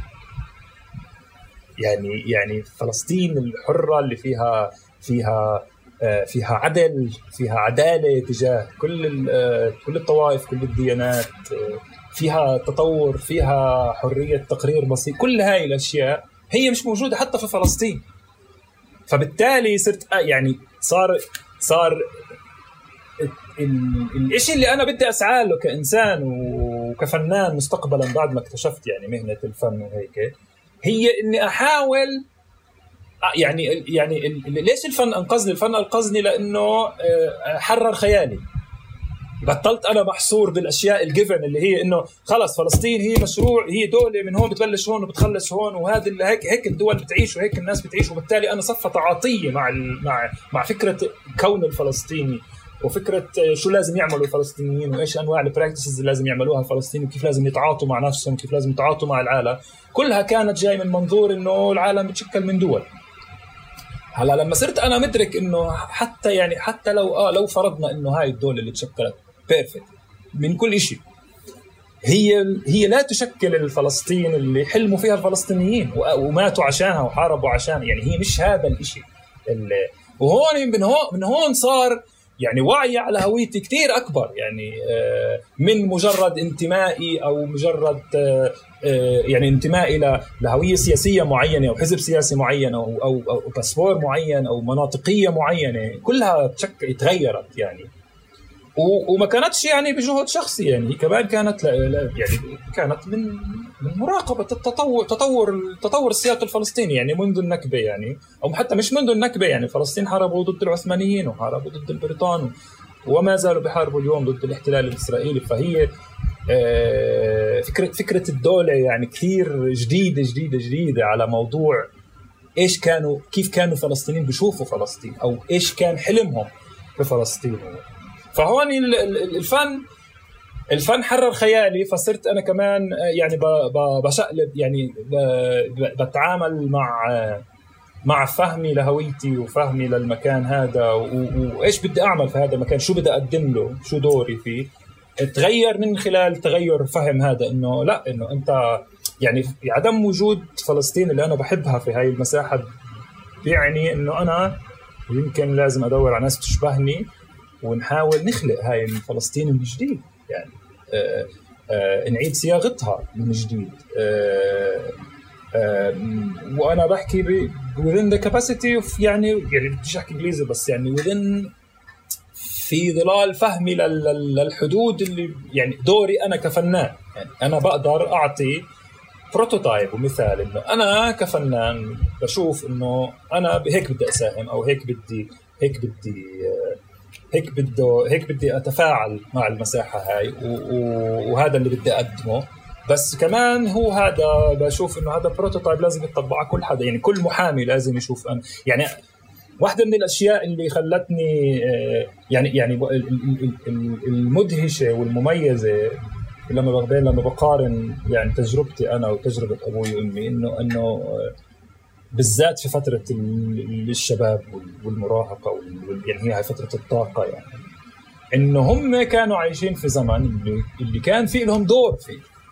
يعني أنا ربيت في في عهد في ظل بنية مؤسساتية ومناخ اللي مش مطلوب مني إني أتعلم وأروح أخذ مهنة وهيك بس ما ما فيش هذا الدور الجانبي اللي أنا بلعبه. أنا أبوي وأمي يعني وغيرهم كثير يعني من من جيال أبوي وأمي يعني. اللي بجانب وظائفهم اللي كانت عندهم. كان في دور كل حدا كان عنده كونتريبيوشن حدا كان جزء من اتحاد المرأة جزء من إطار عمالي جزء من آه اليوم هاي الأشياء يعني تحولنا لمنظومة استهلاكية رأسمالية. اللي اللي اللي معظم الناس فيها ما, ما, ما هي يعني هي اوبزرفر يعني مشاهده مش مش مشارك في هاي الحالة وهذا كمان غير يعني هذا هذا كمان بحس إنه غير يعني غير كثير في شخصيتي في في هويتي أه بعرفش أنا يعني حاسس حالي إني أطلت كثير بس أه بحس إنه هاي هون هون نقدر ندخل على موضوع الفن يعني. وقصة الفن وكيف كيف الإشي كيف الإشي يعني قبل قبل قبل ما ندخل ب... وانت وانت قاعد بتحكي أنا قاعد برجع يعني أنا قاعد بسمعك بس قاعد برجع شريط يعني شريط مساري خليني أحكي لك. وتحديدا هذه الأسئلة انه دائما بكون أدور على النقطة الأولى ل... ل... وكل ضيف بيجي بنكش قصة بس أنت رجعت ومسكت المسار كامل فعليا. لأنه آه في إشي اللي هو فعلا تراكمي طول الوقت بكون موجود. وفي إشي بيساهم بحالتنا الفلسطينية فرق السنة والسنتين قيمتهم كثيره يعني قيمتهم كثير كبيرة. طبعا. آه ولما تيجي بس بدك تمد أكثر لسنين بتلاقي بالضبط الإشي اللي أنت ختمت فيه بالحديث عن والدك ووالدتك خلي لك إياهم. ب... ب... لما نيجي إحنا بنطلع على اجيال آبائنا بنلاقي إنه هم كانوا منشغلين بالفعل. كان السؤال وقتها إنه بدي أعمل أو ما بدي أعمل بدي أشارك أو ما بدي أشارك أو بدفع ثمن مشاركته إحنا اليوم مشغولين أكثر بالأسئلة. يعني طول الوقت بالتحليل والأسئلة والتفكير والتطوير والتخطيط والمراجعة. عشان هيك بتطلع جمل كثيره الناس أو أو طريقة التفكير بالزمانات لما الناس كانت تشتغل ما كانت موجودة وحاضرة. من فائض الوقت ومن فائض ومن رفاهية الوقت اللي موجودة عندنا اليوم بتطلع معنا كتير أسئلة موجودة وبتطلع نظريات كتير وهيك. بدي بدي أجرب أرجع معك بحبش ورا الرأس النقدي هذا اللي موجود اللي حاولت تقمعه بالآي تي بالمدرسة الإعدادية والثانوية كنت تقعد بالصفوف الأولى ولا ورا؟ هلا أنا كنت يعني كنت لا كنت أقعد كنت يعني أنت قصدك بالصفوف الأمامية اللي هو الرف لها لا أنا كنت أقعد ورا يعني أنا كنت في يعني إحنا كانت مدرستنا وهذا شيء كمان يعني قدام ولا ورا؟ لا ورا ورا أوكي من انو صف آه. بلشت ورا؟ من مرحلة ال... يعني مرحلة سابع ثامن يعني لا سابع ثامن أظن كنت قاعد قدام أتذكر مرة واحد شكى علي وأكلت قتلة بس بعدين شكله بعديها تعلمت إنه لا أنا لازم لازم أقعد ورا. هلأ أنا الطريف في الموضوع إنه في مدرستي كانوا يقسموا هذا إشي يعني لا أتفق معاه تمام جملة وتفصيلا يعني من هذاك الوقت بس على الرغم إني ما كنتش فاهم ليش. بس كانوا يقسموا إنه ألف باء جيم دال. وهذا على المعدل. إنه ألف هذا صف التسعينات والثمانينات وباء صف يعني 85 75 وهيك. هلا أنا دائما للطريف يعني دائما كنت بصف ألف. بس أنا دائما كنت أحس إنه أنا يعني نوعا ما غريب. يعني يعني باستثناء كذا حدا اللي كنا هيك هلا إحنا كمان كانوا ينظروا لنا يعني إحنا ما يعني كنا شاطرين اكاديميا بمعنى إنه كنا شاطرين بالمواد وبنقرأ وبنحفظ وبنسوي المطلوب منا يعني. بس كنا شياطين إنه كنا بدنا نتخوت بدنا نضحك وبدنا نلعب وبدنا بدنا وبنروح على البلياردو بعد المدرسة و وفي هاي يعني انه إنه أنت يعني ماسك العصاي بالنص أنا مش صايع صايع يعني مش صايع صايع وضايع بس بنفس الوقت إنه أنا لا ما في في عالم بدي أشوف يعني كمان فكرة ال... إحنا فكرة المدرسة عندنا آه يعني مبنية على ال discipline أنا مدرستي كانت almost جيش يعني أنا يعني مديري كان يلف على صفوف أي ولد حالق على القرعة هذا يشوفه فخر المدرسة. انه أنت مثال للرجل القاسي كان يعني يوزع إقلام عليهم. آه، هاي الأشياء يعني ما تعلمت اكون يعني كنت كنت حدا باسف بمعنى إنه ما ما ما كنتش حدا ثوري. يعني كنت أنا خب يعني خلينا نقول خبيث نوعا ما بمعنى إنه أنا كنت يعني كنت مشاغب بس ما انمسكش آه، بس آه، بس ما كان في نوع يعني أنا يعني درست بثلاث مدارس في حياتي. درست مدرسة الإبراهيمية في اللي كانت جنب مستشفى أمي وهاي كانت اللي كنت أروح فيها على بسيارة الإسعاف عليها يعني. مدرسة العمرية في البلدة القديمة اللي هون هذه يعني درست فيها من صف رابع لصف آه رابع خامس سادس. هذه كانت يعني أسعد تجربة تعليمية يعني من أسعد التجارب التعليمية بحياتي. آه وشكرا لمدير المدرسة لأنه هو كان كان بدير المدرسة كبيت صغير. يعني كان يعني كان آه كان هذا كان حدا إذا ولد عند شاغب أو عمل مشكلة يجي يسحبه من الصف ويطلع يقصدر معاه ويتحدث معه. يعني أنا صار معي مو يعني كذا موقف يجي فما ك... بعدين نقلت على مدرسة تشبه الجيش اللي هو ضرب وانضباط وهيك و... و... وكنت يعني يعني حسيت إني حسيت إني إنه هاي يعني هاي تجربة المدرسة هي اللي, اللي هي اللي هي اللي خلتني بدي أكون mainstream لأنه هاي يعني هاي ما ما ساعدتني أكتشف نفسي. أنا كنت بس بنطلب مني أدخل بقالب وأتحول لفكرة براس المدير أو براس الطاقم.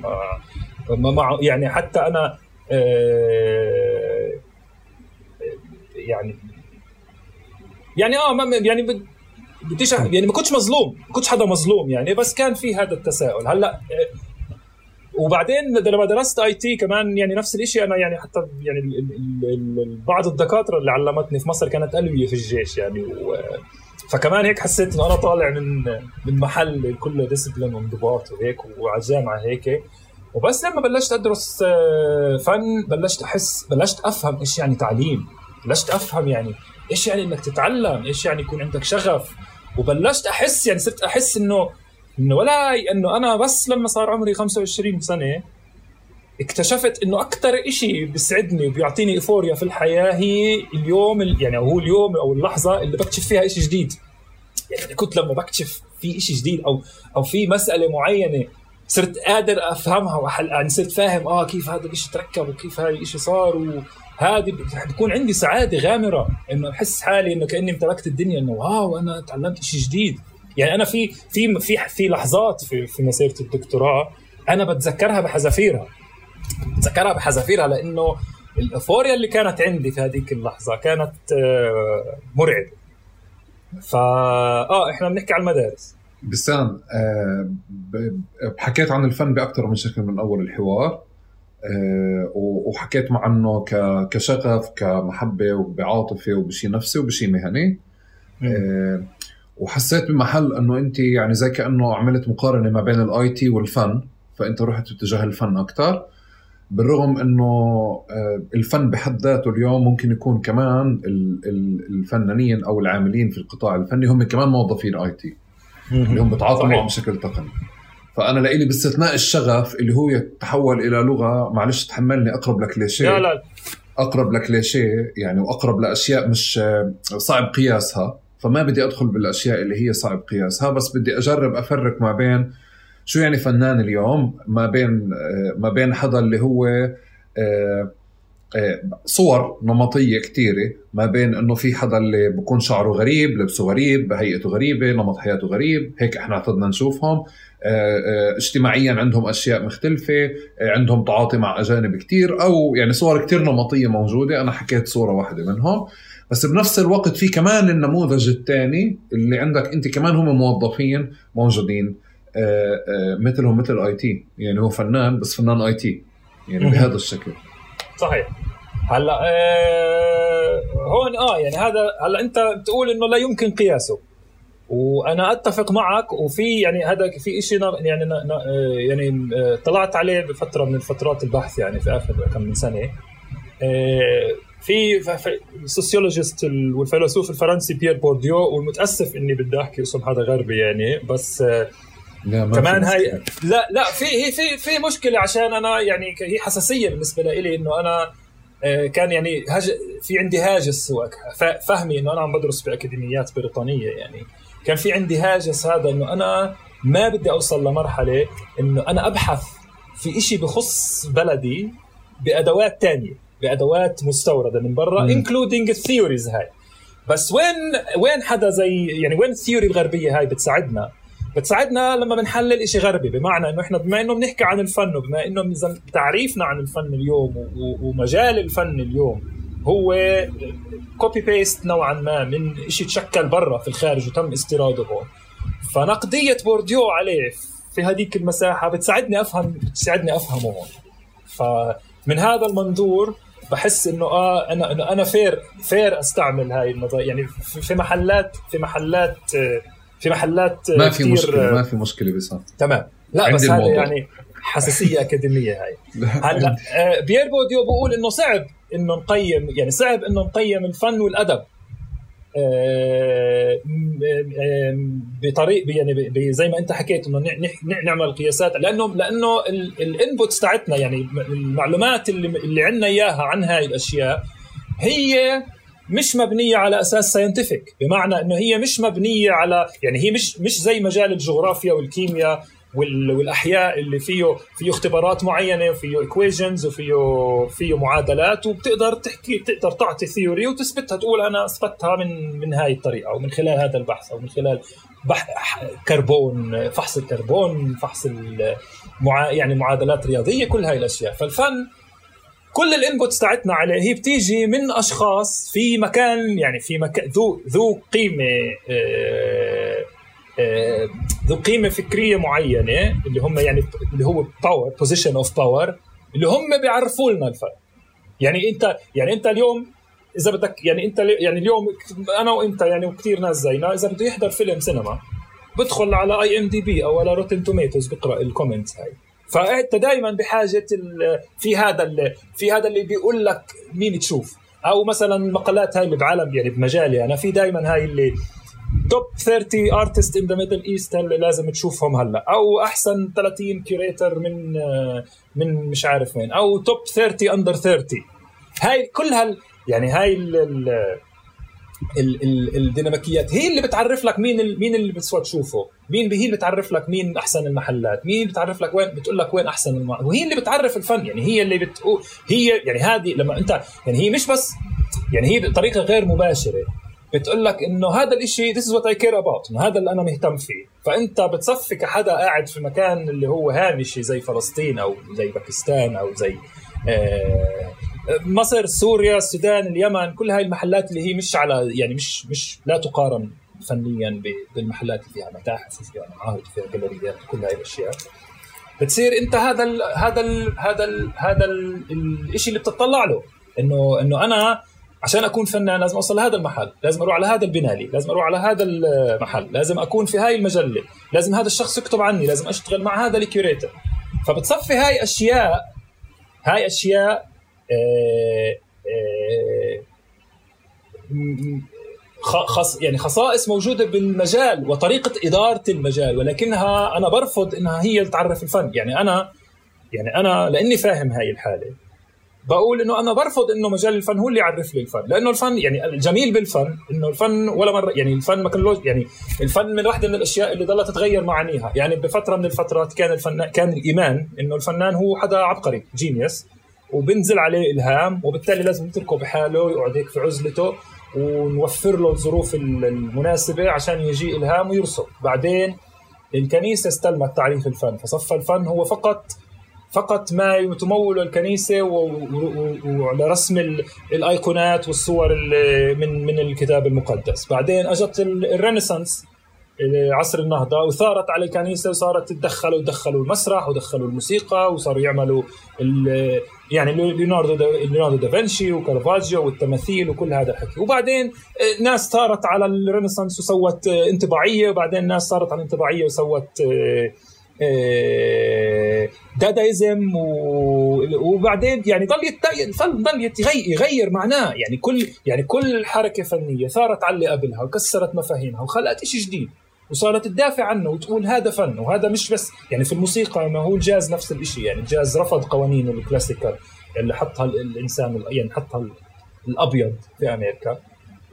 وكسرها وفككها وبنى أدوات جديدة ب inspiration جديد من من من من الأجداد ومن موسيقى ال ال ال ال ال ال الارتجال في أفريقيا والطبول وكل هاي الأشياء. فهو روعة الفن إنه بيحتمل إنك تغير معناه وتتحدى البرنسبلز الموجودة. هلأ السيء في هذا يعني من رأيي أنا المتواضع وقد أكون غلطان يعني إنه آه، ذروة الرأسمالية يعني هي اللي عم تمنع الفن من إنه يتقدم. يعني لما صار الفن اللي بيتحكم في الفن مؤسسات ضخمة متاحف آه، آه، دور النشر يعني زي ال art Art Frieze و و Art Now وهدول واللي بيعملوا اللي بيعملوا ال art fairs وكلها. هي هي اللي بت هي اللي بتحرك وبتعرف هذا الفن. وخلقت هذا الوهم إنه هذا هو هذا this is art يعني. وأنا بشوف إنه هذا ما ساعدش الف... يعني إحنا صار لنا من سنين كثير هذا مش إحنا كفلسطينيين إحنا كفنانين في العالم كله. عم بنعيد صياغة نفسنا ومش عم بنح... مش عم نكتشف أدوات جديدة للفن. يعني اليوم يعني وهذا شيء بضايقني يعني. أنا كمان نقديتي مش بس على يعني على يعني يعني قبل فترة آه، في عشان أكون واضح وما أكونش فلسفي هيك أعطي مثال يعني. كان في آه، في فترة الكورونا كان في فنان إيطالي اسمه موريتسيو كاتالان في art fair. آه، مش متذكر وين بالضبط يعني. عمل عمل اسمه The Comedian اللي هو جاب موزة وحط عليها ال duct tape على الحيطة. وسماها عمل The Comedian وبعدين اجى هلا اجى اجى آه، حدا اشترى هذا العمل ب 25000 يورو.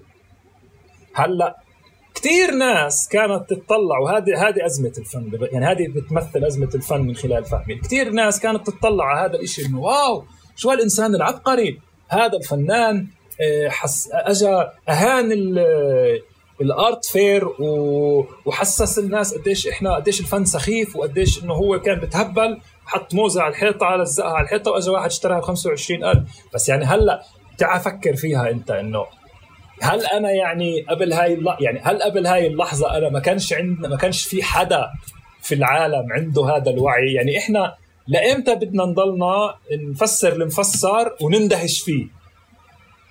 يعني إنه أنت يعني إنه أنا يعني أنا إنه أنت قبل هاي اللحظة ما كانش في حدا فاهم إنه هاي ال art fairs هي عبارة عن سوق. يعني سوق سوق زي كأنك بتنزل على البازار المصري في في تركيا. وبتقرر أنا أشتري بهار من هذا الشخص ولا من هذا الشخص؟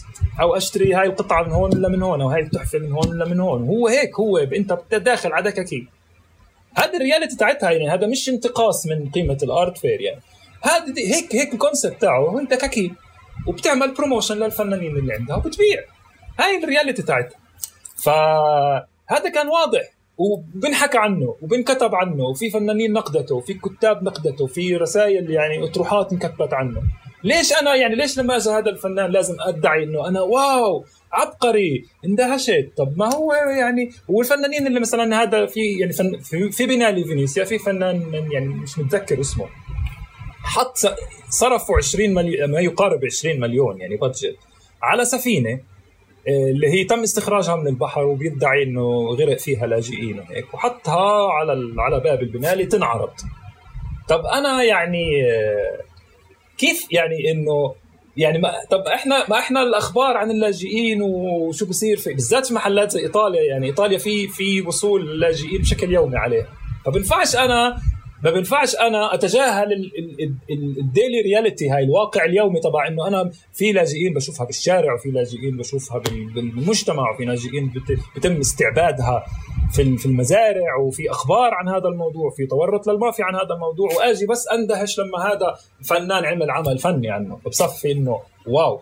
فهي فكرة انه إنه الفن بحاجة إنه يصيغ أدواته ويبطل الفنان فقط هو reporter إنه أنا عايش في واقع آه لازم أصور الواقع وأنقله لأنه في الصحفي بيشتغل هذا الشغل يعني بحدود يعني يعني كمان فيش شيء perfect يعني إحنا بنحكي field الصحافة بيعمل هذا العمل within ال limits تاعت الصحافة ما تتيح له الصحافة يعني إنه يعمله ك field يعني. والفنان لازم يعمل نفس الشيء لازم يعني يعني قصدي sorry الفنان مش وظيفته إنه بس يعني واحدة من وظائف الفن إنه ينقل الحقيقة ولكن ما ينفعش تختزل وظيفة الفن في نقل الحقيقة. ف آه، فبس هي هاي أمثلة يعني بديش بديش أبلش أنا أناقض حالي والخبط هيك بس هي هاي أمثلة على إنه الفن يعني الفن اليوم مش عم بيضيف شيء جديد يعني مش حتى مش يعني حتى على صعيد أخباري يعني مش عم بنقول لي شيء أنا ما بعرفه.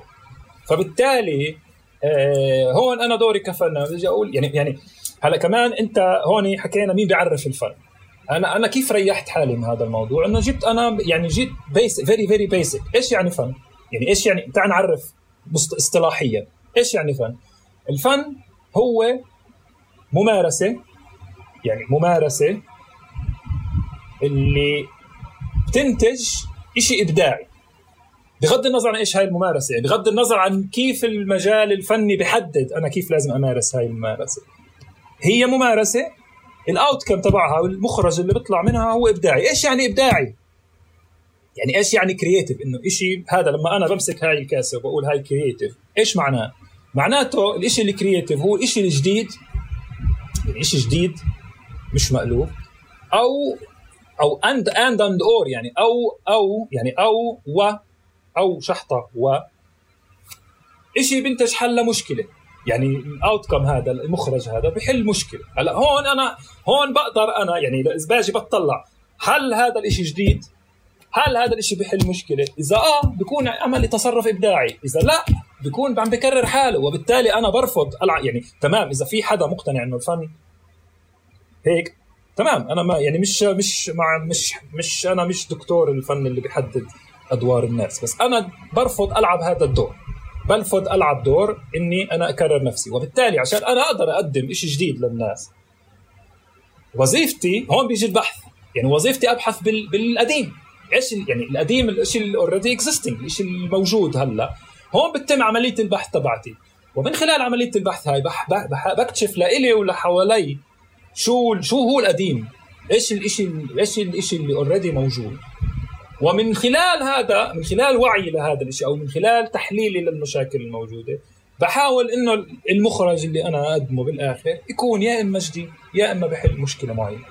هذا كيف أنا بعرف يعني كيف أنا بعرف تتعاطى مع في ممارستي تتعاطى مع ثنائية موظف ال IT والفنان. بالضبط. أو الفنان موظف ال IT آه والفنان. هلا أنا بالضبط. هلا أنا ب... هذا بيعنيش تعريفي تع... تع... تعريفي هذا لكيف أنا بدي أمارس الفن. هذا بيعنيش يعني بيعنيش إنه إنه الفن لازم يكون بس زي كيف بيسان بيحكي. أو أنا بآمن حتى إنه الفن كيف بيسان بيحكي. أنا بآمن مع التعددية وحتى مع يعني إذا بدك يعني الفن لأجل الفن يعني. آه بس أنا ضد وهذا الإشي اللي ضد إنه المجال اللي بتحكم وبسير الفن هو بيمنع هاي التعددية. بمعنى إنه هو لا هو شايف إنه الفن هو ممارسات معينة بتنتج أشياء معينة هو بده إياها منك ففي في expectation already وبالتالي أنت كفنان يعني أنت كفنان وكموظف و curator مضطر إنك ممارستك تصب في هذا ال expectation في هذا التوقع منك. فبتصفي أنت مش عم مش عم بتعيش رحلتك نوعا ما. يعني سواء كنت واعي لها أو مش واعي لها أنت مش عم بتعيش رحلتك. أنت بس عم بتحاول تقدم service متوقعه منك. وهذا كمان هذا شيء يعني هذا الوعي لهذا الشيء هو بيخليني أرفض. يعني أنا كنت يعني أنا لما دخلت الدكتوراه كنت يعني عارف حالي إنه داخل على مفترق طرق. يعني يا إما بعد هاي الرحلة ببطل ببطل فنان يا إما يا إما بحاول أمارس الفن بطريقة جديدة بدي أكتشفها لسه. طيب أنا قبل فترة قليلة يعني حسن حظي إنه كنت قاعد في قاعدة فخبروني على كمان سوق يعني ما بين قوسين سوق لفنانين رسامين اللي اللي بتحكم فيه كمان ما بين قوسين جامعي للفن في فلسطين واللي حولوا أسعار لوح ما ل يعني صار هيك جزء من اجتهاده. آه، الجامع وفي مصلحة مع الرسام أو الفنان بأنه يرتفع سعر اللوح فبنحكي على رسامين أو فنانين. عندهم لوح بعشرات آلاف الدولارات داخل بسياق محلي بفلسطين اللي بالنسبة لي أنا مش المفاجأة بأنه في لوح بهاي الأرقام. بعرف إنه بكل مكان في لوح بأرقام أعلى من هيك كمان يمكن سوقنا واطي آه، على مستوى ريتس واسعار ولكن مجرد وجود هذا السوق بالسياق اللي إحنا بنعيش فيه وبسياق كيف آه، اعتدنا نعرف الفن آه، أو اعتدنا نشوف الفنانين بصور نمطية شوي كان صادم لإلي. بس هو يمكن يعني ذكرتني وأنت قاعد بتحكي على أصلا شو يعني كيف ممكن يكون في مثال على حالة الصراع بين الفنان اليوم شو بده يواجه بممارسات رأسمالية ممارسات business ممارسات غيرها. أنا بلشت أحكي على موظف IT أو فنان أو فنان موظف IT لسه اليوم في رجال أعمال اللي هم بيهتموا بفلوسهم بس بالقطاع الخاص بفلسطين وكمان في فنانين أشبه برجال أعمال آه، آه، بيهتموا بفلوسهم أو بيهتموا كيف يعملوا فلوس من الفن أكثر آه، سواء على مستوى هو بمارس الفن أو بتاجر فيه يعني هيك. أوكي. يعني انت يعني أنا بدي أخذ أنا دور المذيع أنا هلا بدي لا ما بتاخذ دور المذيع. لا بس بدي أسألك ليش ضايقك؟ يعني يعني ليش أزعجك هذا الشيء؟ لا أنا أنا مش أزعجني أنا صدمني أنا شاركتك آه. يعني أنا آه. بالنسبة لي آه. في okay. بالنسبة لي ليش, ليش انصدمت يعني ليش انصدمت يعني إيش إيش يعني أنت لما بتنصدم ما عندي الشيء اللي شفته مش اللي, اللي أنت متوقعه لا لا أنا أنا بحكي لك ما هو في أشياء بسياق فلسطيني يعني إحنا إشكاليتنا بكل هذه القطاعات مش القطاع الفني فقط بي بي لما بيقدم حاله بيقدم حاله طول الوقت فداء لفلسطين وفداء للقضية العامة وصار في صور نمطية عندنا اللي هي شكل الفداء هو شكل خسارة شكل إنه عطاء بالغير مقابل. آه، واعتاد الفنانين تعريف أنفسهم بهذه السياقات كلهم انهم من الناس غلابة يعني الله يكون بعونهم وكذا وهيك. حتى أنت إذا بتشوف عندك الصور تشوف واحد آه، آه، بهيئته بشكله لما تتعود هذه هذه الصور اللي بحكي عنها تكون بالخلفية تشوفه كرجل فقير. أو ممكن نفسه تشوفه كلاعب جولف يعني عادي مش إشي يعني ما ما في ما في ما في تعارض بين الاثنين بس بقدر ما أنا شو انزرع براسي فأنا شاركتك فقط شيء آه. ما كنت شايفه آه. جزء من المشهد ما كنت شايفه وتفاجأت إنه موجود في فلسطين فقط لا غير بدي أتقدم معك خطوة آه، أكثر لقدام ونروح أكثر إنه في كمان فن تحرري نقدي وفي فن اللي اللي مقابله بينفع تعطيني على مستوى العالم آه، آه، آه، الفوارق ما بين العالمين هدول. وين كان في نماذج خارج فلسطين ما بدي أدخل على فلسطين. وين كان الفن فعليا كان له دور فاعل ومؤثر بسياقات تحررية؟ يعني يعني في كثير في كثير يعني إذا بدنا ناخذ مثلا أوروبا الشرقية يعني وعالم السينما و مجموعة سينمائية زي زيجا فيرتوف يعني. آه، اللي هي كمان يعني أثرت في الحركة السينمائية في فلسطين. يعني أعضاء من هذا ال collective كانوا بيجوا على مثلا على من ضمنهم جان لوك جودار يعني المخرج الفرنسي الأيقوني. كانوا بيجوا على مخيمات يعني مخيمات تدريب المقاتلين في الأردن وفي جنوب يعني في لبنان. وكانوا بيسووا أفلام عن الثورة كحالة كحالة تسويقية لكيف الإنسان بيعيش in resistance كيف الإنسان بيعيش في حالة مقاومة. مش بس مقاومة يعني مش بس على صعيد حمل السلاح وإنما إنك أنت في حالة مقاومة إنك في حالة إنه أنت في شيء عم بحاول يغيرك ويسهرك ويشكلك ويلغيك ويقتلك وكل هذا الحكي وأنت بتقاومه بكل جوارحك.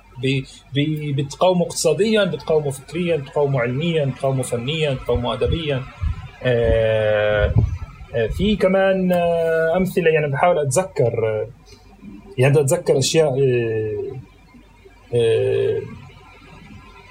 يعني يعني كمان القضايا مش كلها ثورية يعني القضايا في العالم مش كلها ثورية. ففي إذا بدي اخذ إذا بدي آخذ معلش قضايا مثلا بدي أروح على جنوب إفريقيا. تقدر تستحضر لي مثلا تأثير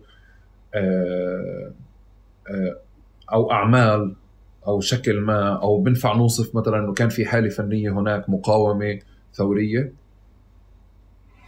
يعني مش مش يعني مش هي يعني صراحة بقدرش يعني عشان أكون صريح معك بقدرش أعطيك مثال هناك لأنها مش مثلا مش يعني مش مش يعني مش حارة الإكسبيرينس تبعتي. يعني ما ما اطلعتش على على هاي الفنون الثورية بهاي المحلات من العالم اللي اللي آه على أساس أقدر أعطي أمثلة عليه آه بس بس بسان كان كان في كان في النقاش أو المن أو الديبيت أو المناظرة ما بين طرفين اللي هو كمان بنعكس على الجانب الإبداعي اللي أنت بتحكي عنه اللي هو قديش فعليا إنه الفن لازم يكون بالضرورة منخرط بتحرر بقيم ثورية ماشي. بها وما بين إنه كمان الفن لازم يكون حر أكثر وأبعد مش بالضرورة يشتغل بهذه السياقات. فهون في debate يعني آه، والجهتين نقديين بس في إشي نقدي أكثر بدعي إنه أنا الفن التحرري أو أنا الفن الثوري صح؟ okay. آه في في هذا الإشي. هلأ آه أنا يعني أنا ب... أنا بشوفهاش هيك. يعني أنا بشوفش إنه هاي ال... هاي ال... هاي المصطلحات وال ويعني ال categories إنه فن ثوري فن ملتزم فن فن لأجل الفن كل هاي الأشياء هي بتنحط بعد. يعني هي يعني تنحط بعد عشان تقول لك إنه هذا شوفه من هاي الزاوية وهذا الفن شوفه من هاي الزاوية. أنا بشوفهاش هيك يعني أنا بهمنيش كيف بتم يعني بهمنيش التعريفات المطلقة والمسجلة في تاريخ الفن إنه شو ثوري وشو مش ثوري. بهمني أفهم قديش هذا الفن مترابط مع التجربة اللي بيعيشها هذا الشخص. بمعنى إنه إحنا يعني آه يعني الإنسان البشر اللي عايشين آه، قضايا ثورية آه، وعيهم تشكل بطريقة معينة وبالتالي لما اجوا لما أجوا لإنتاج الفن يعني هذا انعكس في أدواتهم فبالتالي صرنا بما إنه فن فنهم هذا بيتطابق مع أحلامهم وطموحاتهم بالتحرر مثلا من من النظام الأسترالي اللي بيقهر السكان الأصليين أو ال أو ال النظام البريطاني اللي اجى احتل فلسطين أو المشروع الاستيطاني الإسرائيلي اللي قام على أراضي فلسطين. هاي التجارب واحتكاك في هاي التجارب هو اللي بينعكس على على هاي بينعكس على هلا. هون صار في فن ملتزم وفن مش ملتزم لأنه لأنه الحالة صارت مش مفهومة. يعني في صار في يعني إحنا كانت آه، يعني آه، دكتور مودر قصيص آه، من جامعة بير زيت الله يوجه له الخير مرة ذكر في محاضرة إنه الثقافة هي عبارة عن أرشيف. يعني يعني إنه إنه الإنسان هو إنسان زيه زي أي زي أي زي أي كائن حي في هذا الكوكب. هو بالنهاية ال ال ال ال الأسمى أسمى يعني هدف له هو إنه يتكاثر ويحافظ على نوعه. زي أي نبتة زي أي حيوان يعني بعيد بعيد عن السامعين آه، بس في حالة الإنسان لأنه في في هذا ال cortex وفي هذا ال device الجهاز الموجود في آخر العقل يعني في آخر الدماغ اللي بحلل ومسؤول عن الخيال ومسؤول عن آه، آه، أشياء يعني ما بيمتلكوهاش المخلوقات الثانية ففكرة فكرة التكاثر وال reproduction والتطور بطلت بطلت بس مرتبطة بطلت عملية بيولوجية صارت عملية صار في culture involved وهاي ال culture هي الأرشيف اللي بنحط فيه المعلومات اللي بتقول للناس كيف how to reproduce بمعنى إنه الثقافة البشرية انبنت على إنه البشر بتزوجوا وفي ritual للزواج وبيأسسوا عيلة وبربوا أولاد وهي الأولاد بتروح تمشي في مسار معين عشان تتعلم وتتطور وهيك. ففي في كود ثقافي ثقافة بشرية رسمناها إحنا وبنينا عليها البراكتسز تاعتنا. كيف بنمارس حياتنا وكيف بنعيد صياغة نفسنا. هلا في السياق الفلسطيني قبل يعني قبل لما لما كان بالذات في أوج الثورة يعني ولما صار طلعت منظمة التحرير وصار صار في هذا صار عندنا القدرة إنه نوقف وجه العدو إنه نكتب تاريخنا بلغتنا. إنه نحمل سلاح ونحارب ونقول لا إنه نبني أجيال ونوعي إنه نخاطئ نبني نبني شبكات ناس مآمنه يعني ناس بتفكر زينا وبتدعمنا وبالتالي آه وبالتالي هذا انعكس في الممارسات تاعتنا. يعني هاي ثقافه المقاومة انعكست في الأدوات الفنية والأدوات الأدبية والأدوات التعليمية والأدوات الاقتصادية آه الادوات البحثية اللي استعملناها. هلا لما لما دخلنا لما دخلنا من حال يعني صار في في shift ثقافي وتحولنا ل بطلنا عايشين في في حالة المقاومة يعني in resistance هاي. مش أنا بقول ما فيش مقاومة فيش ناس بتقاوم مش ما حدش يقولني شيء أنا ما قلتوش بحكي المقاومة كثقافة كثقافة فكرية اللي زي ما انعكست في كل الأدوات وفي كل مناحي الحياة تنعكس في كل الأدوات. لا صار في عوالم تانية. صار في مؤسسات معزولة عن تحكيش سياسة لها practice معين لها نمط معين. هلأ لنرجع للفن. الفن بي يعني الفن بيعكس هاي الحالة. يعني حالة إنه حالة الشيء يعني لما لما صار هذا ال shift في ناس ضلت متمسكة في فكرة المقاومة. بس مش قادرة ما عندهاش ال practice اللي تعمله زي زمان. يعني ما عندهاش هاي الممارسة اللي تقدر تساهم فيها وتشارك فيها. ففي كثير مثلا من الناس اللي ما انخرطت في في العهد هذا اللي تشكل بعد. تم تهميشها أو في ناس غيرت فكرها وقالت لك يا بحط راسي بين هالروس وبقول يا قطاع الروس وأنا بتغير.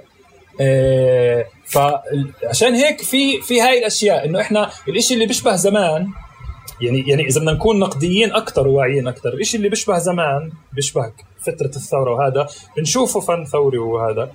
بس هل هل هو يعني هو كمان تقييم يعني هو هاي واحدة كمان من الأشياء اللي بيحكيها بورديو إنه لما بدي أطلع على الفن وبدي أقيم إذا هو فن ولا لا بدي أطلع على علاقة هذا الفن بالنسبة لفترة زمنية معينة يعني in relation to time and space يعني في فترة زمنية معينة وفي مكان معين. فبالتالي في فلسطين الخمسينات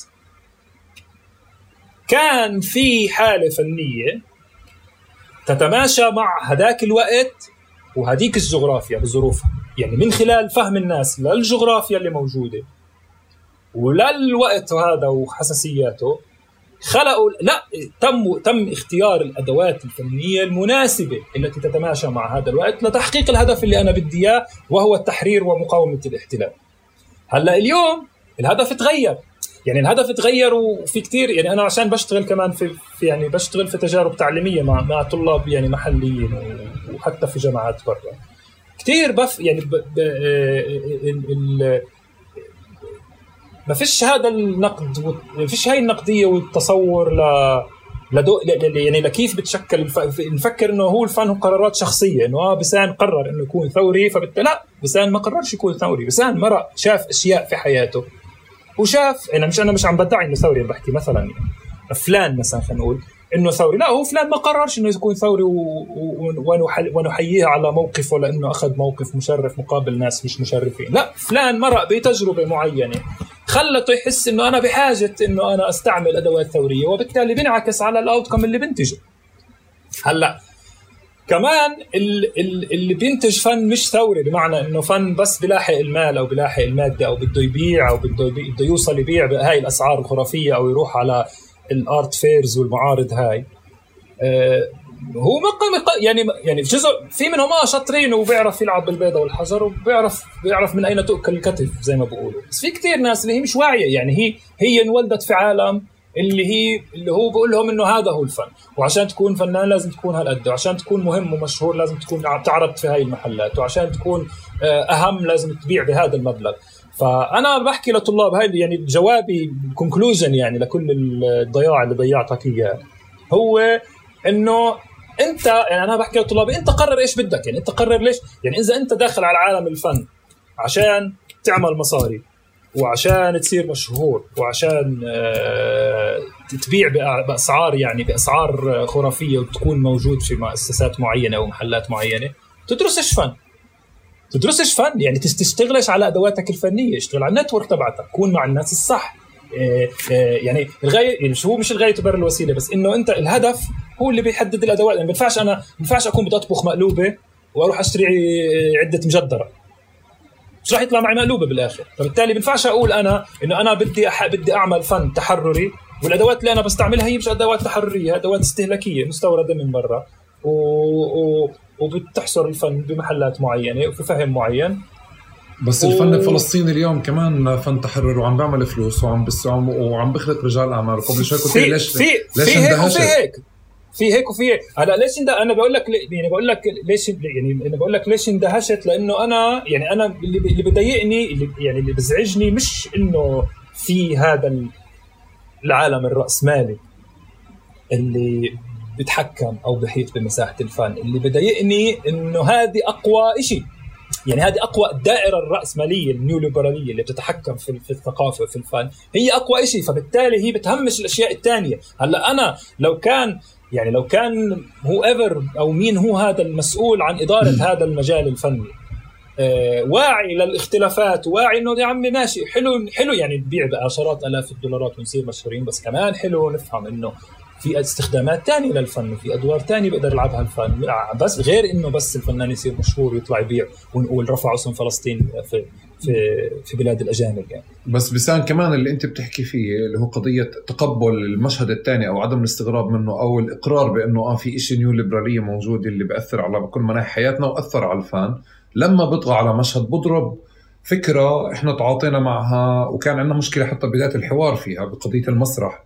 مثلا إنك أنت كان عندك امتياز إنه أنت متاح لك تكون جنب أسرتك وعائلتك برجع أنا لمقوله إنه عن جد الفن للجميع ولا مش للجميع؟ يعني هو إذا فعليا أنا صار فكرة آه شوي شوي بتكون المعارض مخصصة المؤسسات مخصصة المجتمعات مخصصة وبتيجي فعليا كل فكرة رجال الأعمال أو السلوك التجاري بحصرها أكثر بفئة ما وبتصير تنتج لإلها وبصير في جامع حدا اللي بيتحكم بالسوق. فأنا هون بضرب أساس إشي أنا عرفته فيه. صحيح صحيح. بس هذه هذه هل هذه يعني هذا هون السؤال. هل هذه مشكلة يعني مش دفاعا عن الفيلد أو أنا أنا يعني يعني آه، أنا هاي الحقيقة يعني الشيء بزعجني زي ما هو بزعجك. بس هل هاي الحالة سببها المجال الفني ولا سببها الدائرة الأكبر السياسية اللي بتحيط في هذا الشيء؟ التنتين يعني آه لا التنتين يعني أنت فعليا في شيء في شيء زي مثلا بنعرف إنه في سلوك آه، حدا بيعمل معرضه في في في بيهتم يعمل معرضه بدول اوروبيه بس بيهتم يبلش معرضه مثلا في البلد.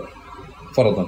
بس ما هو هاي هون انت حكيت يعني هون هل هو الم... يعني هل إنه يعمل معرض؟ هل هو هذا ال... هذا ال outcome الوحيد لا لا لا مش قصدي لا يعني لا. هون... أنا أنا مش نقاشي outcome أنا نقاشي مظهر هلأ. يعني بمعنى إنه في حدا اللي سلوكه فعلا المسار باتجاه العالمية وجمع المصاري الكثير إنك تطلع أنت على معارض آه، برا وتكون جزء من دوائر نتورك غربيه مثلا أو منفتحة على الغرب والدول العربية أو الناس اللي معها فلوس.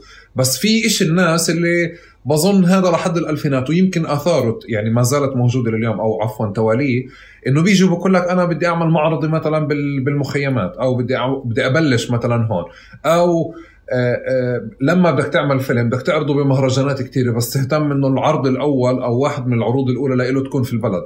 معلش أنا عم بزت عندك سؤال. إذا بدنا نحكي على السينما بشكل لا. أوضح بشكل أوضح تخيل إنه إحنا عندنا كميات من ال من ال من الأعمال السينمائية اللي موجودة أفلام قصيرة وطويلة تستحق عن جد. إحنا ما بنعرفها. وهون بصير في نقاش.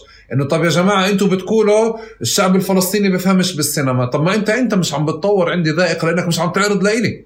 صحيح. بالأساس. وهو وهو كمان يعني كان يعني هو ال...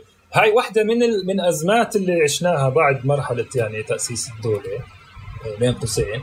هي إنه صار الأب يعني بدل بدل ما إحنا كن يعني كمان يعني آه، آه، أهداء يعني أدواتنا والممارسات تاعتنا كانت تطلع جوا.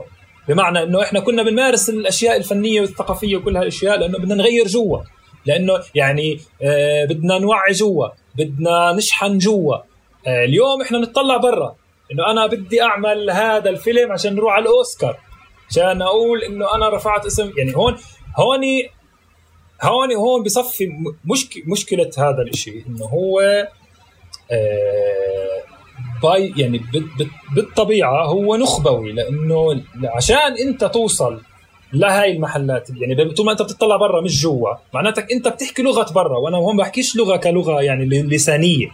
بحكي كلغة يعني ك ك, ك... كرموز وك انه انه إنه تأخذ بعين الاعتبار مين راح يقيم مين راح يشوف. بالضبط يعني بهذا بالضبط. هلا فأنا كحدا فلسطيني يعني عايش بفلسطين يعني معظم حياته. أنا بكره مثلا أروح على السينما أشوف إشي فيه مثلا ألم أو معاناة أو يعني إنه يعني يعني أنا آه، بشوف إنه آه، أنا كحدا بيشوف هاي يعني أنا يعني أنا مش مضطر أروح على السينما عشان أعرف إنه في حاجز بفلسطين. مش مضطر أروح على السينما عشان أعرف إنه في هدم بيوت بفلسطين. مش مضطر أروح على السينما عشان أعرف إنه في ناس بتنقتل في ناس بتنظلم في ناس بتنسجن. فبالتالي لما أنا بروح وبشوف إنه كل الأشياء اللي بتاخذ هاي الشهرة وتسوق هي بتصب في خانة إنه يا حرام الفلسطيني اللي مسخم الفلسطيني ال victim الفلسطيني ال victim الفلسطيني أه بنزعج وبحس إنه في عدم يعني في أه في انتقاص من أه من إيش الفن بيقدر يقدم وإيش الفن بيقدر يعمل. و... و... وبس. آه هذا يعني هذا اللي يعني فأنت بالتالي يعني أنت لما تقول إنه اللي بحرك الفن هو مش عم بيعمل يعني مش عم بحركه عشان هدف حتى لو بقول إنه الهدف سامي داخلي محلي هون هو بالنهاية لا مش وحتى في بريطانيا ينطبق على بريطانيا هذا الحكي. أنت في ناس ببريطانيا تمرق من باب الجاليري يعني أو من باب المتحف بتكون هي جاي من طبقة اجتماعية أو من فهم من وعي معين هو عن جد مش عارف إنه مسموح له يفوت على هذا المحل يعني هو بيكون بيكون مش فاهم شو ال concept شو يعني concept gallery شو بتسوي الناس بهذا المحل؟ وليش بتطلعوا على هاي الأشياء؟ آه فإحنا هون عشان ها لما هون لما تغير لما صرنا ننتج بأدوات مش كثير relevant يعني مش مش relevant بمعنى إنه مش يعني مش متت... لا ت... لا تتناسب مع حاجاتنا. يعني حاجاتنا التحررية وحاجاتنا الحياتية وحاجاتنا اليومية. صار الإنتاج الإبداعي تبعنا بعيد عنها لأنه بنتج عشان بده يطلع برا بنتج عشان الجاليري أو بنتج فهون كمان أنت كثير من من الشريحة الأكبر من المجتمع بطلت تفهم يعني بطلت تفهم على الفنان لأنه بطل الفنان يحكي لغتها.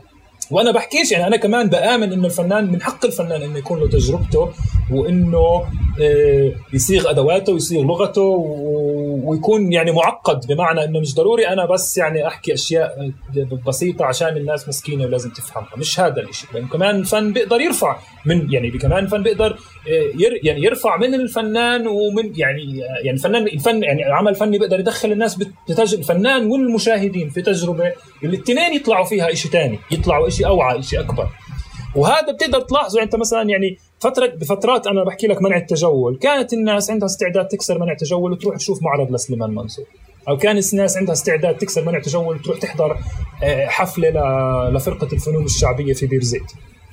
اليوم الفن بطل لأن ليش هذا كان يصير؟ كان يصير لأنه كانت الناس تحس إنه كانت فاهمة إنه دور, دور المشهد الثقافي في هذيك اللحظة كان إنه يتحدى الاحتلال ويحافظ على ثقافتي صح. ويحافظ على الدبكة اللي بدهم يمحوها ويحافظ على ال ال ال اللغة البصرية تاعتنا إنه أنا بسلمها يعني هدول الفنانين اللي استعملوا الحنة واستعملوا التراب واستعملوا الرمزيات كأدوات بديلة عن الأدوات اللي جابها الغربي وصرنا نشتريها منه إحنا عشان نعبر عن حالنا لا إنه صرنا نعبر عن فكانت الناس قادرة تفهم هذا الشيء قادرة تفهم حتى تعق... يعني حتى في في, في بعض تعقيداتها يعني وفي تفكيك رمزياتها. كانت الناس قادرة تتعاطى مع هذا المشهد الثقافي لأنه كان جاي من بناتها كان بيشبه بيشبه شو هي بدها بيشبه شو بت يعني بيشبه طموحاتها وأحلامها في الحياة وفي المستقبل. اليوم هذا الشيء تغير؟ بطل الفن يلبي احتياجاتها. احتياجات الناس شو بتشوف. صارت تروح ما تفهموش. فاقول لك كيف بدي يعبر كيف بدي يعبر عن حاجتي هذا وأنا مش فاهمه وشو بهمني إذا راح الأوسكار وأنا أصلا مش فاهم يعني مش فاهم الفيلم أو ما أو أو بيقدم لي صور أنا بمرق عنها بشكل يومي. آه، أو شو هو اهميه آه تفضل. وفي وفي بيزان سلطة بال بال بال بالقصة هاي. بمعنى الاحتلال على مدار السنين تغير من انتفاضة أولى لانتفاضة ثانية لليوم. بطل عنده مشكلة ابدا بالقضايا الفلكلورية. يعني كل فكرة تراثنا ولبسنا ودبكتنا وأغانينا بالسابق كان جزء في إشكال إنه الناس كانت تخبي الكاسيتات مثلا كانت تخبي البوسترات اليوم خلص في حالة من الانفتاح موجودة فخفت فكرة آه. إنه أنت في معنى إنك أنت عم بتواجه فلهيك لما اليوم بنحكى إنه مثلا نواجه بدبكتنا ولا نقاتل بأغانينا وبأصواتنا الناس بتستغرب انه انت شو بتعمل كليشيه بتحكي عنها. بس هلا 100% بس بس هلا هو ما كانش كليشيه. يعني هو لما بقول لك هو, هو ولا مرة كان كليشيه هي آه. بال... لا هي بهذيك اللحظة في هذاك الوقت وفي هذاك الزمان ما كانتش كليشيه. لا لا ولليوم. مزبوط كانت مزبوط تحدي للاحتلال. صحيح وأنا وأنا وأنا برأيي لليوم لأنه هي جزء من سياق أنا كأحمد هيك بفكر هي جزء من سياق بناء الرواية تبعتنا. يعني استمرار الفنون الشعبية على مدار السنين هذه كلياتها بأنه تشكل تأثر تتغير وكمان تعكس التغيرات اللي موجودة بالمساحة الفنية. آه بس تمام؟ بالنسبة لي جزء من الرواية تبعتي. يعني هيك آه. بهذا بس المعنى بنفعش بس بنفعش أمارسها بغرض الاستهلاك والانترتينمنت بمعنى هذا هذا هذا هذا هلا هلا هذا آه. هلا رح نجي له بس أنا بحكي لك في سلطة عند الناس إنه تغيرت شكل المعركة بطلوا شايفين شو أثر الإشي اللي بيكون وما في اجتهاد عند النخب إنه هي تشرح للناس أو تتواصل سواء تعمل عرضها أو معرضها أو أو تهتم إنه تكون مع عامة الشعب بشكل أو بآخر. ولكن الناس بالآخر بتقعد على التلفزيون بتشوف إنه أحمد البيقاوي آه، أخذ جائزة لأنه فلسطيني أو جزء من تقديم نفسه إنه فلسطيني وابن القضية. ولما بيطلع بيمسك الماي بقول إنه نزل من نفق وطلع من حاجز ونط من الجدار. فبشعروا إنه في إشي لسه انقطع. هو أنا لساتني ماخذ كفرد فعليا كل الامتيازات اللي أعطيني إياها وطني وبلدي وقضيتي بس أنا كيف عم بتفاعل مع أهلي وناسي؟ هون صار في بظن لك صحيح. جاب موجود بين الناس اللي اللي ما ما حدا عارف يعوضه. صحيح. وهذه يعني هي كمان هذا يعني هذا هذا يعني هذا جزء من إنه يعني هي مرحلة يعني 93 لما توقعت اتفاقية أوسلو. هي أنا يعني بالبداية ببداية بحثي كنت بفكر إنها بتعامل معها كشيء مسقط. إنه أنا عشان متذكر إنه أهلي كانوا معارضين للاتفاقية وإنسان بدنهم وسكري وضغط وكل هذا الحكي. يعني الأشياء اللي مروا عليها كثير عائلات آه، كنت بفكر إنه أنا هذا الدافع الوحيد تبعي. بعدين فهمت إنه أصلا ال 93 هي يعني أو يعني مش بداية التسعينات هي مرحلة تغير فيها كل العالم. يعني آه. بداية التسعينات انهار الاتحاد السوفيتي وفي ال 93 تأسس الاتحاد الأوروبي وفي ال 93 توقع اتفاقية أوسلو وفي ال 93 يعني ب... ب... يعني بال 91 آه، انهار جدار برلين. ومظبوط بحكي ولا قبل؟ يعني شرحت معلومات غلط. وبال قبل بالثمانينات سوري.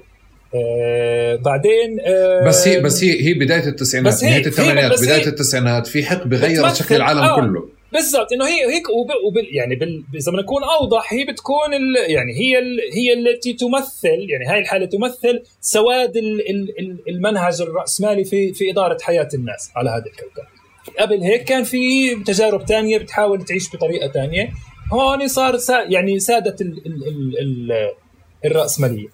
وهون لما هلا واحدة من مميزات الرأسمالية هي إنها بتعمل بتعمل عملية تشويش على المعاني.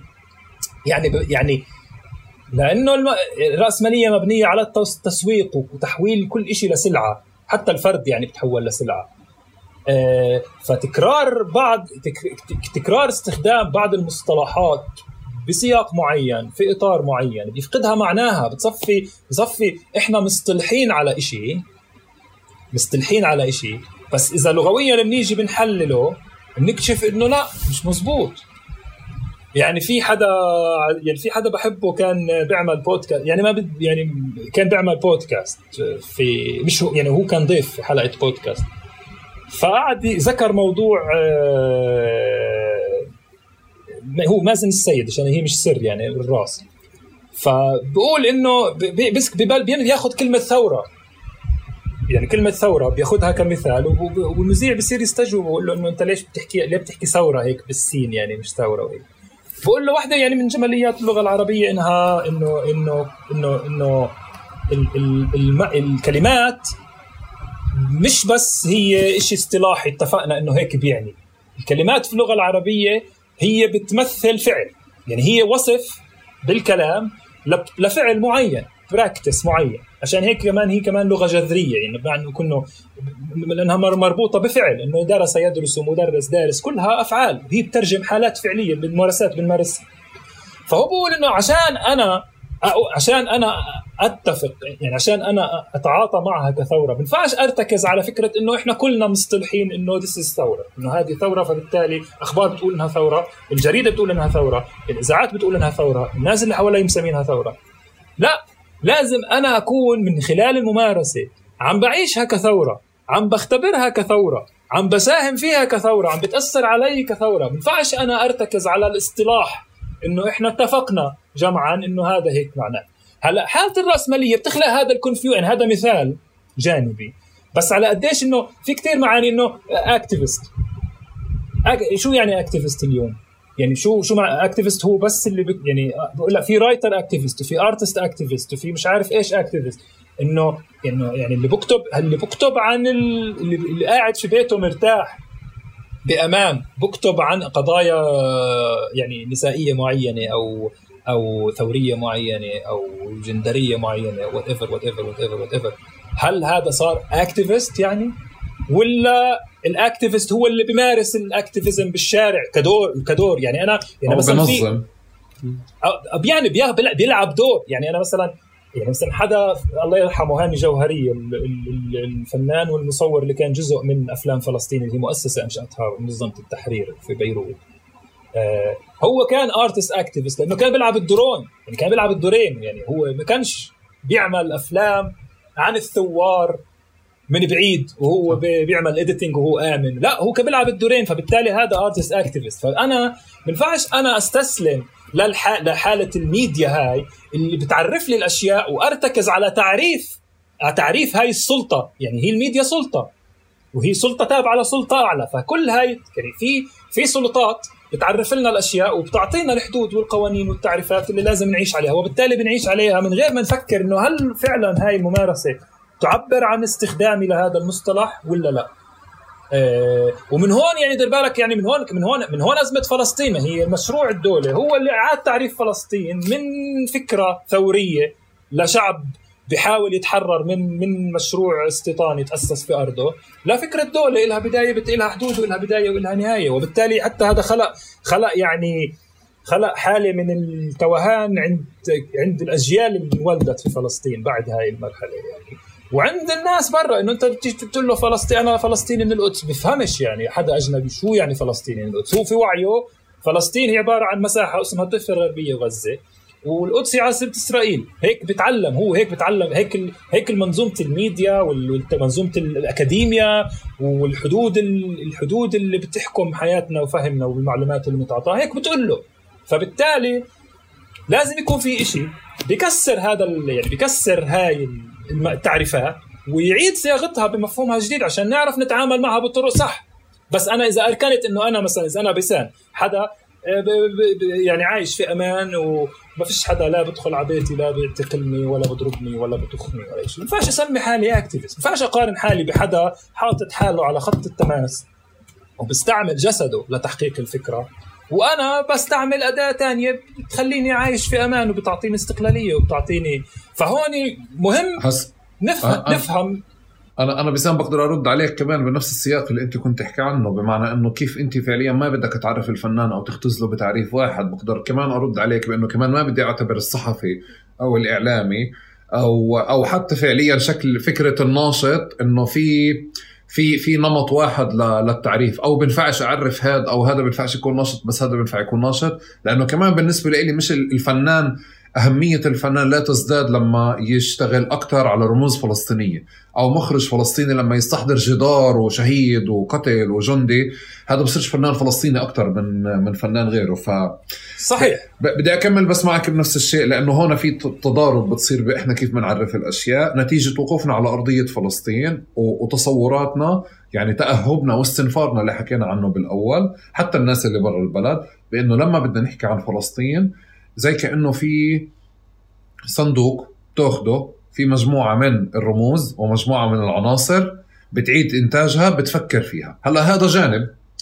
آه، آه، وجانب تاني بيجي بقول لك أنا بدي أتحرر منها بس بدي آجي أعيش أحكي عن يوميات أو قصص اجتماعية أو قصص ما.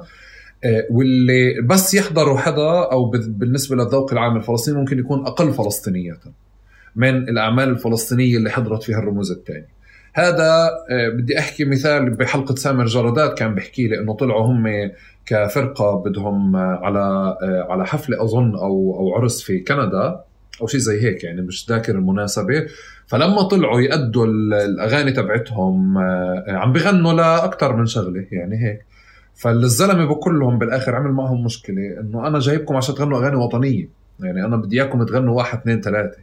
هذا الإشي نفس النقاش صار مع أمين نايفي أمين مثلا وجهة نظره وأنا بقول له إنه أمين أنت ليش آه، مثلا كثرة الرموز اللي حاضرة آه، في في آه، أو فكرة شكل آه آه في الفيلم أو فكرة استخدامك للعناصر اللي موجودة. هو وجهة نظر إنه أنا already عندي قصة مش محتاج أخلق قصة. في الوقت اللي عندك أظن مؤيد عليان اسمه عم بيعمل بيت في القدس فيلم عظيم جدا. أنا شفت حدا هرب طيب. من العناصر من الصندوق بيت في القدس اسمه صح؟ آه، آه، يعني آه. هو أنا ما شفتوش لسه لأنه الفيلم يعني من جديد يعني من فترة آه قصيرة صح لي صح لي آه صح لي أشوفه أنا فيلم ما ما استخدم العناصر وإنت لما تحضره بتنبسط إنه أوف في حدا جمع الشغلتين مع بعض بس أنا عم بحتفي فيه من فكرة إنه يعني مجرد إنه استخدم الجدار أقل أو استخدم فكرة الحاجز أقل آه. واستخدم فكرة هون في إشي بالذائقة العامة العاملين بالحقل الفني اليوم عندهم ادعاء إنه فلسطين مثل ما بنستوحي منها أشياء وبتلهمنا لأشياء كمان هي بتقتلنا بكثير أشياء تانية. يعني وبصير في ديبيت بين الاثنين إنه قديش أصلا فلسطين أو القضية نفسها مع ذائقة الجمهور تلهم أكثر أو بتقتل أكثر؟ يعني آه هذا هو أنا أظن لازم نغير طريقة كيف بنطلع على الإشي. يعني أنا بالنسبة لي هاي تجربة بتستحق يعني إنه ننظر لها ونقيمها ونطلع عليها كشيء فلسطيني. والتجربة الثورية كمان نفس الشيء يعني هذه يعني ما فيش ما فيش ما فيش كود معين إنه أنت إذا فلسطيني أنت بتعمل واحد اثنين ثلاثة أربعة. إذا أنت طلعت عن هذا الحكي فبتبطل فلسطين. ما في هذا الحكي. يعني إيه، إيه، إيه، هلأ إحنا يعني عشان ما نكونش كمان متجنيين على حالنا في إشي بال له يمكن له علاقة بالأنظمة اللي بنعيش فيها ك ك ك يعني كعرب. آه، آه، أو آه، يعني بعرفش يعني ما بديش أكون جنرال كثير بس إحنا بن بن بنعيش ب يعني بنظام تعليمي وبنظام حياتي اللي ما فيه ما فيه مساحة للنقدية. بمعنى النقد مش الانتقاد. بمعنى إنه أنا إذا باجي بقول أنا ما حبيت فيلم فلان لأنه بتوجه للغرب. وأنا مش عم بحطمه. أنا مش عم بلغيه. أنا عم ب... أنا عم بحكي الأشياء زي ما هي زي ما أنا شايفها من وعي. و... ولما بعز لما بقول إنه هذا ب... يعني يعني بن... بن... لازم. تقييمنا للأشياء وقراءتنا للأشياء ترتقي آه، أبعد من حلو مش حلو. فلسطيني أو مش فلسطيني. آه، لا لازم يكون في آه، يعني في طريقة علمية نقول ليش هذا مؤذي. ليش هذا منيح؟ ليش هذا؟ بس كله فلسطيني وكله يعني الفلسطيني هو مش إشي إشي باقي الأشياء برا. لا هو الفلسطيني مين كل الاشياء مين؟ كل الأشياء جنب بعض. بسان مين اللي عمل العمل الفلسطيني بس هيك؟ يعني كيف صار بس هيك؟ هي منظومة في مجال. في مجال يعني انت في في المجتمع بيتكون من من من مجالات يعني دومينز في مجال السياسة إحنا مشينا مجال السياسة مجال الفن مجال الصناعة صح. مجال الاقتصاد كل هاي الأشياء. هلأ كل كل مجال كل مجال فيه فيه آه، أفراد تتعدد الهيراركيز تاعتهم تتعدد يعني سلطتهم ومناصبهم وقوتهم. الغالبية هم بيلحقوا القوانين زي ما هي. والأقلية هي اللي بتحط القوانين هاي وغالبا القو... هذا مش تحليلي أنا يعني هذا كمان كلام أنا بعيد كلام بورديو يعني. الغالبية هي اللي بتحط القوانين تاعت هذه قوانين إدارة هذا المجال. وغالبا غالبا يعني في نوعين هو بقول. في نوع إنه نوع القو... نوع القوانين فيه بتكون متطورة وبتضمن استمرارية هذا المجال يعني بتضمن عمل هذا المجال و... وتطوره وتقدمه للمستقبل. وغالبية القوانين بتكون موضوعة لحماية ال position تبع اللي وضع هذا القانون. فبالتالي بيكون system المجال هذا مبني على إنه أنا ربكم الأعلى. أنا اللي أنا اللي بفهم أنا اللي بقرر. و وهذا هذا الفن وهذا السياق. ودير بالك هذا كمان يعني هذا الشيء كمان أيام ما كان في ثوري هذا كان موجود. وهذا يعني آه يعني هذا كان موجود لأنه كل الفنانين اللي كانوا بدهمش يعملوا فن ثوري بدهم يعملوا فن من جوانب شخصية و, و وبيعيشوا تجارب تانية يعني وبدهم يعبروا عنها بفنهم. ما كانوش جزء من هاي ما كانوش من جزء من هاي الماشين اللي, اللي بتقول بتعرف الفن وبتقول الفن هو الفن الفلسطيني وفقط ذلك ف فإحنا نقدنا مش لأنه مش نقدنا مش لأنه ثوري أو مش ثوري نقدنا لأنه هل بيعبر عن يعني هل بيعبر وبيلعب دور وبيساهم في طموحات وأحلام هذا الشعب في المستقبل ولا لا؟ هذا هذا يعني عشان هيك أنا بقول لك أنا يعني أنا في آسف. في سوري آسف. بدي أقاطعك معلش تحملني. أنا أنا معك باللي أنت بتقوله بس أنا بالنسبة لي بناقش ذائقة الناس إنه بعرف إنه في أكثر من شيء صار ووجه وبرمج الناس فعليا تقدر تشوف هذا الإشي بهذا العين بهذا الشكل. ولكن اللي بحاول أقوله اليوم إنه في النقاش مش نقاش هذا ثوري أو مش ثوري النقاش إنه هذا فلسطيني أو مش فلسطيني. إنه العمل الفلسطيني هو بالضرورة لازم يكون عمل مشتبك. بالضرورة لازم يجيب جدار وينهيه جب ويحركه. بس هذه الحالة نفسية أحمد. يعني أنا فهمت نقطتك. أنا هذه يعني هاي الحالة النفسيه ليش؟ لأنه إحنا بعد يعني إحنا في ظل في ظل في ظل الفترة الثورية يعني من الخمسينات للثمانينات آه، كنا بنعيش أوج الفخر الفلسطيني. يعني إحنا يعني الناس الناس الناس برا العالم آمن في فلسطين ودعم فلسطين مش من باب الحزن مش من باب التشاريتي مش من باب إنه آه يا حرام الفلسطينيين يحتلون فمن واجبنا نوقف معهم كبشر وكناس وكإنسان يعني وكبني إنسان وهذا الحكي. لا الناس وقفت مع الفلسطينية لأنه الفلسطينية قدموا مثال. للناس إنه كيف الإنسان بيعيش في ثورة في حالة ثورة في حالة مقاومه وهذه هذا وردناه للناس صار الناس يشوفوا إنه والله إذا أنت بدك تعيش في حالة ثورة استعمل هاي الأدوات بتنتج أدب زي الفلسطيني بتنتج آه، فن وموسيقى زي الفلسطيني بتنتج آه، أدوات آه، مقاطعة اللي هي نوعا ما استراتيجيات اقتصادية زي الفلسطيني. وقدروا يتواصلوا ويحكوا مع الناس ويستفيدوا كمان من تجاربهم في السياقات الثانية هلا هذا الحكي هذا الحكي لم اختفى ما بعد أوسلو. يعني ما بعد يعني المشروع الدولي وبالتالي كل الناس كل الناس اللي شافت هذاك الإشي شافت قديش كنا إحنا فخورين قديش كنا نبني أشياء من تحت قديش كنا قادرين على إنه نقاوم قديش على إنه كنا قادرين إنه نلهم العالم إحنا. اليوم إحنا تحولنا لحدا هامشي بيستهلك بيستهلك أدواته. فبالتالي في ال confusion نفسي بنخلق. أنا برأيي يعني هذا كمان مش أنا مش يعني psychologist اللي أحلل. بس أنا اللي بحس إنه في نوع من النوستالجيا والحنين لإنه نرجع هذاك الشخص اللي اللي قادر يلهم العالم ثوريا و ووطنيا واقتصاديا وثقافيا.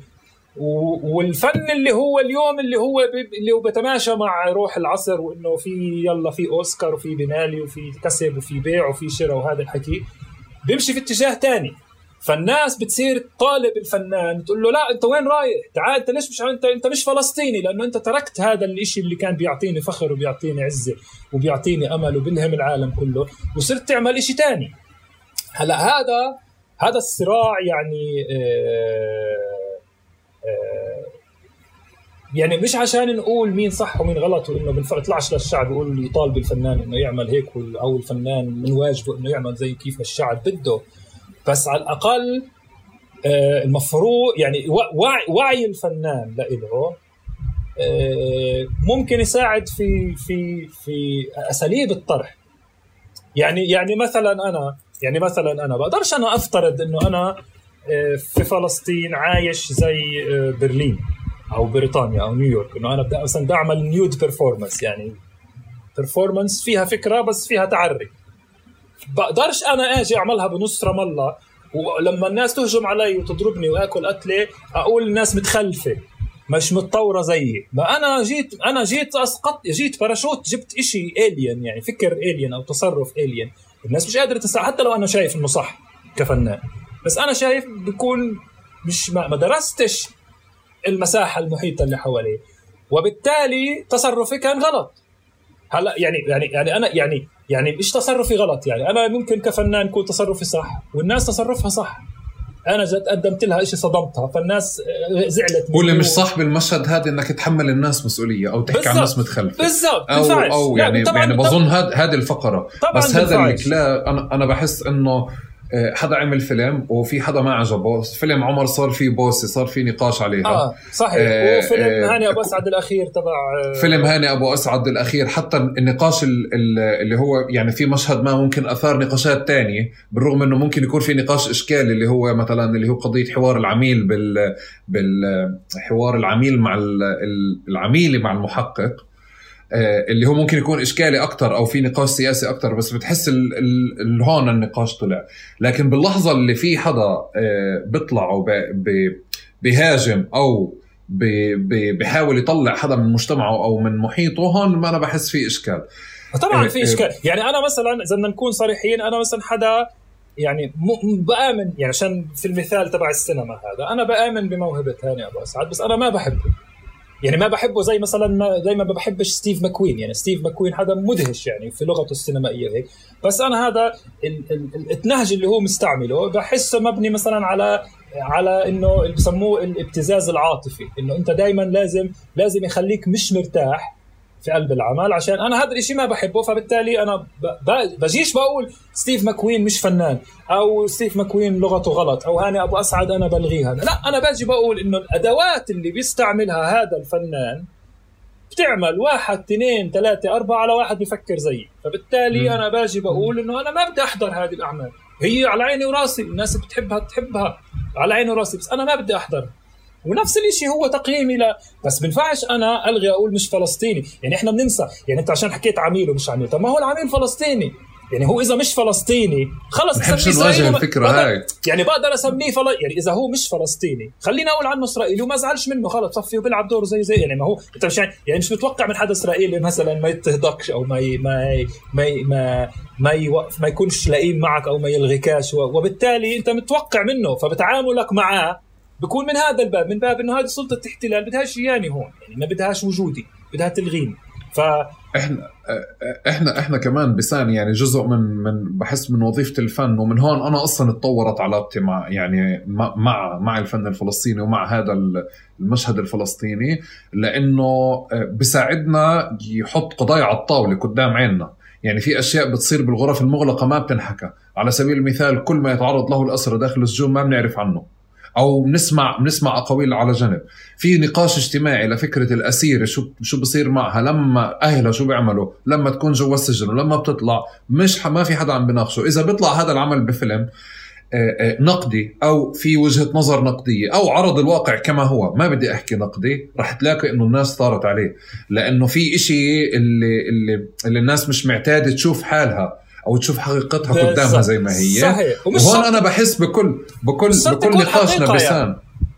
بالضرورة بكل نقاشنا آه، بكل نقاشنا من البداية بشعر مرة بعد مرة هاد العاملين في الحقل الفني والفنانين عليهم المسؤولية أكثر يعني أنا دائما كان عندي قناعة بأنه ما بقدر أجي ألوم حدا اللي شاف في مشهد التعري مشكلة أو شاف فعليا في أنه آه، آه، شكل النقاش أو استخدام هذه اللغة أو العارضة الفنانية أو العرض الفلاني في إشكال. في تفسير.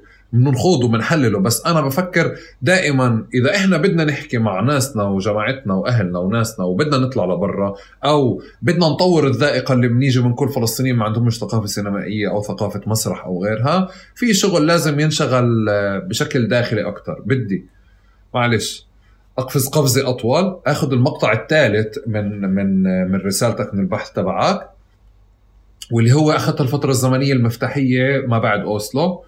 أنا بفكر إنه ما بعد أوسلو بتعاطى معها كمرحلة يعني آه، مش لأنه أهلك آه، أو أهلي أو أنا شفت وشهدت على مشاهد فيها بس بقدر ما إنه آه، في مرحلة تعريف القضية الفلسطينيه فيها تغير وبظن انعكس على كل جوانبنا. في مجرد مستوى انخراطنا بالعالم ومع الناس كان مختلف. احتكاكنا بثقافات مختلفة كان مختلف. لما دخلت القضية الفلسطينية من برا لا جوا ما نحبش نحكي إحنا هذا الحكي يمكن عشان بتاخذ لمساحات نقاشات تطبيع بس إحنا فعلا تحاصرنا. وشكل الحصار انعكس على كتير جوانب من حياتنا منها مخيلتنا. يعني أنت اليوم تيجي وبتشوف إنه okay المخيلة تحاصرت في مجموعة من الرموز والعناصر والأشياء كتير اللي إحنا بنحكي عنها. جزء منها حتى تفاعل الفنانين والمخرجين والمنتجين مع ثقافات تانية مع فنانين تانيين مع ثقافات تانية. لو لو لساته المركز برا كان ممكن تشوف سوري معك لبناني معك مصري معك بالسينما أو فرق فعليا مشتركة أو غيرها. ولكن صار في شكل ما جوا. الآن قبل ما أضل أناقش الشيء السلبي أو فكرة ما بعد أوسلو كيف عملت في مشهد اللي دائما بتم مناقشته بس ببرز في الجانب الثقافي والأدبي اللي هو عودة العائدين. يعني نقاش العائدين. في إشي على مستوى اجتماعي صار دائما بنحكى عنه أو كثير بنحكى عنه بس كمان في أثر لعودة العائدين آه، على المشهد الثقافي في فلسطين والمشهد الفني آه، كان لهم أثر ما. بالمساحة الفنية أو من خلال اطلاعك قبل ما ندخل بأوسلو تقدر هيك تعرج عليه؟ تساعدني أشوفه أكثر يعني طلع مش يعني عشان جواب أكثر جواب صريح وأكثر جواب خطر على بالي إنه لا. ليش؟ لأنه أنا مثلا يعني أنا قررت أصير فنان في فترة كثير متأخرة من حياتي. يعني إنه أنا بعد ما تخرجت من مصر وبعد ما اشتغلت ثلاث سنين في شركة صرافة وكنت بحاول أصرف حالي وأحاول أتجه باتجاه إنه أنا بدي أتعلم فن وبدي أخذ دورة graphic design وأستمزج بين الكمبيوتر وبين الرسم وبين الأشياء هاي. لحد يعني 2008 ما كنتش ما كانتش علاقتي مع الفن زي علاقتي بعد هيك. بمعنى إنه أنا قبل 2008 ما كنتش كثير بروح على يعني فن كفن كفيجوال ارت يعني إنه فن بصري وفاهم مين المؤسسات اللي بتشتغل في هذا المجال ومين الرموز ومين الناس ومين مهم ومين مش مهم وكل هذا الحكي كله بلش يتشكل بعد 2008 عندي. ف فما كنتش أنا جزء من هاي الحالة اللي أشوف مين اجى من برا ومين عمل ومين سوى وهيك يعني لا اسمح لي اسمح لي آه. شوي. لا عم عم بمسك التسعينات هلا مش عم بمسك 2008 أوكي. يعني لما تيجي أنت تحكي على النخب الفلسطينية اللي موجودة اليوم تحديدا الثقافية والفنية بتلاقي جزء منهم العائدين أو جزء منهم الناس اللي إجت من برا. آه، آه، اللي كانت كمان عم تحتك بكثير مساحات عم تحتك بتحتك بكثير ثقافات. وفي ادعاء إنه آه، دخول العائدين حول نقل النخب بالفعل للداخل بس كمان أحيا نخب موجودة كانت في الأراضي المحتلة وخلق المشهد اللي بعدين اللي هو هذه نعم النخب كلها تحالفت تحالفت مع نعم مع صحيح. السلطة وصارت جزء من المشهد الثقافي آه السلطة بس هم مش لأنهم عائدين يعني هو كمان هو جزء من المصيده إنه إسرائيل يعني كانت عاملة دراسة على مين بدنا نسمح له يعود ومين بدناش نسمح له يعود وما كانتش كمان يعني ون ويف العودة كان في كان في أكثر من موجة يعني. هلأ ال ال ال إنه عشان ما نظلمش يعني إنه بدناش نحكي العائدين فيصفي كله هيك شيطان يعني يبين لا هو مش شيطان لا لا ما بديش تبين هيك مرات. لا انت انت, إنت لما لما نفيت الإشي زي كأنه أنا حكيتها شيطان. لا, لا أنا ما حكيت شيطان. لا لا أنا عارف بس أنا لأنه بنحكي في قضايا حساسة. فكثير مرات بتنفهم غلط. وهذا يعني من ازمه هذه يعني نرجع لأزمة المعاني وتعريفات المعاني والأشياء زي هاي بس اللي, اللي أجوا من برا مع مشروع أوسلو يعني هم اللي قادوا يعني هم اللي قادوا هذا المشروع اللي تشكل يعني هم اللي قادوا مشروع الدولة هم اللي كا هم اللي بنوا هم اللي جابوا شكل المؤسسة وركبوه هون وهم اللي كان عندهم خبرة في عمل في مؤسسات معينة وبنوها هون هم جابوا علاقاتهم هون وجابوا رأس مال هون عشان يبنوا الدولة من الصفر هاي ويوقفوها على اجريها فبالتالي طبيعي إنه هم يعني هم كانوا هم يعني إيه، يعني هو مشروع يعني مشروع أوسلو هو مشروع انعمل برا فلسطين. وانجاب على فلسطين؟ فهم اللي عملوه جابوه يعني. يعني فهلا إيه هاي الطريقة اللي أنا بشوفها فيها يعني إيه يعني هذا هذه يعني هذا الجانب السياسي منها بسان بالجانب الثقافي والفني كمان نفس الشيء. يعني أنا أنا بفكر إنه بعدين تحالف النخب الثقافية والنخب الفنية مع فكرة مع فكرة أوسلو أكثر آه، وصار في انخراط داخل السلطة. بس أنا بفكر إنه كان في مشهد كتير واسع برا كتير كبير. كان في محاولات كتير كبيرة. مش قادر أقدر إذا العودة قتلت هذه المحاولات خلاتها تتراجع دخلتها داخل السلطة أكثر هي هي طبعا هلا يعني مثلا الله يرحمه آه، أستاذ سميح شبيب اللي هو كان آه، رئيس دائرة الأرشفة والتحليل آه، رئيس دائرة الريسيرش يعني البحث والأرشفة في أرشيف آه، مؤسسة دراسات فلسطين هو يعني أرشيف بيروت اللي تم تأسيسه في ال 65 هو بعد ب 96 بعت زي آه، كتب رسالة عامة غاضبة موجهة لياسر عرفات بيحكي فيها عن عن يعني بينتقد فيها كل كل فكرة إنتاج المعرفة. يعني إنتاج المعرفة بتشمل الإنتاجات الأدبية، الإنتاجات الفنية، الإنتاجات الموسيقية، انت بتنتج بتنتج معلومات وهاي المعلومات بتعبر عن هويه اللي هوية اللي اللي عملها شو بس شو بده يقول شو بده يسوي شو بي شو بفكر شو بيطمع. آه هو بقول إنه اللي صار بعد أوسلو إنه آه صار في عملية آه تسارع ضخم تجاه إنه بدنا نثبت إنه إحنا بنقدر إنه بنبني بناء المؤسسات. يعني إنه يلا يلا ننزل على الأرض. ابني وزارة الثقافة ابني كذا ابني اعمل كذا آه، ابني وزارة الصحة. آه، تأسيس كل هاي البنية التحتية تاعت ما هي الدولة طغت على طغت على الأشياء التركيز تبع إنتاج المعرفة والتركيز تبع على الوعي وشحذ الوعي وبناء الشخصية الثوريه وعكس كمان صورة النماذج الثورية اللي كنا بنعيشها. صارت هي sidelined بمعنى إنها تهمشت وانحطت على الجانب. وصفى الأهم إنه لا يلا نركز ببناء الدولة. ما هي في مصاري بكرة بنبطل إحنا نشتغل. لا بصير صارنا زيهم. بصفي عندنا المركز الثقافي الفلسطيني وزارة الثقافة الفلسطينية. وهذا كان وهم. يعني هاي انبنت واستثمرنا في كل هاي الأشياء. وهاي المؤسسات مش عم بتقوم بدورها اليوم. فبعد هذه المرحلة بشوي يعني واضح إنه ما كانش في بادجتس يعني ما كانش في هالميزانيات الضخمة. يعني بعرفت؟ يعني أنت بنحكي عن نحكي يعني يعني الحمد لله إنه فلسطين بلد مهم ثقافيا لدرجة إنه حاضر في كثير معارض وكثير يعني مهرجانات وموسيقيا وادبيا اللي بدك إياه يعني. بس أنا بتذكرش مثلا أنو فيلم مثلا يعني أنو فيلم مهم يعني اللي وصل لمحلات؟ كان كان مثلا المؤسسة الرسمية الفلسطينية وراه انت يعني أنا أنا في بداية بحثي يعني بال 2017 2018 من أول الأشياء اللي عملتها في بداية البحث دخلت على موقع وزارة الثقافة الفلسطينية. قعدت اطلع على آخر يعني 40 50 نشاط. عاملين يعني توزيع دروع. يعني هي وزارة الثقافة بتوزع دروع. الوزير يعني هي الوزير يستقبل آه، وزير الممثل الثقافي الجنوب افريقي الوزير يستقبل الوزير أعطى جائزة الدولة للمثقف الفلاني. الوزير كرم الفنان الفلاني الفلاني مش عارف إيش الوزير عمل هيك. الوزير حتى من أول يعني في واحد من المتكرمين أبوي.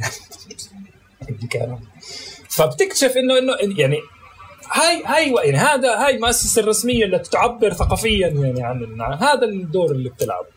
ف آه، فتشكل يعني غياب غياب الدور الحقيقي اللي ممكن يعني انت هون إذا بدنا نحكي عنه يعني شيء بيشبه وزارة الثقافة في في حياة الغ... يعني مثلا في تجربتي أنا في بريطانيا في وزارة الثقافة فيش شيء اسمه وزارة الثقافة في شيء اسمه مثلا Arts Council مجلس الفنون.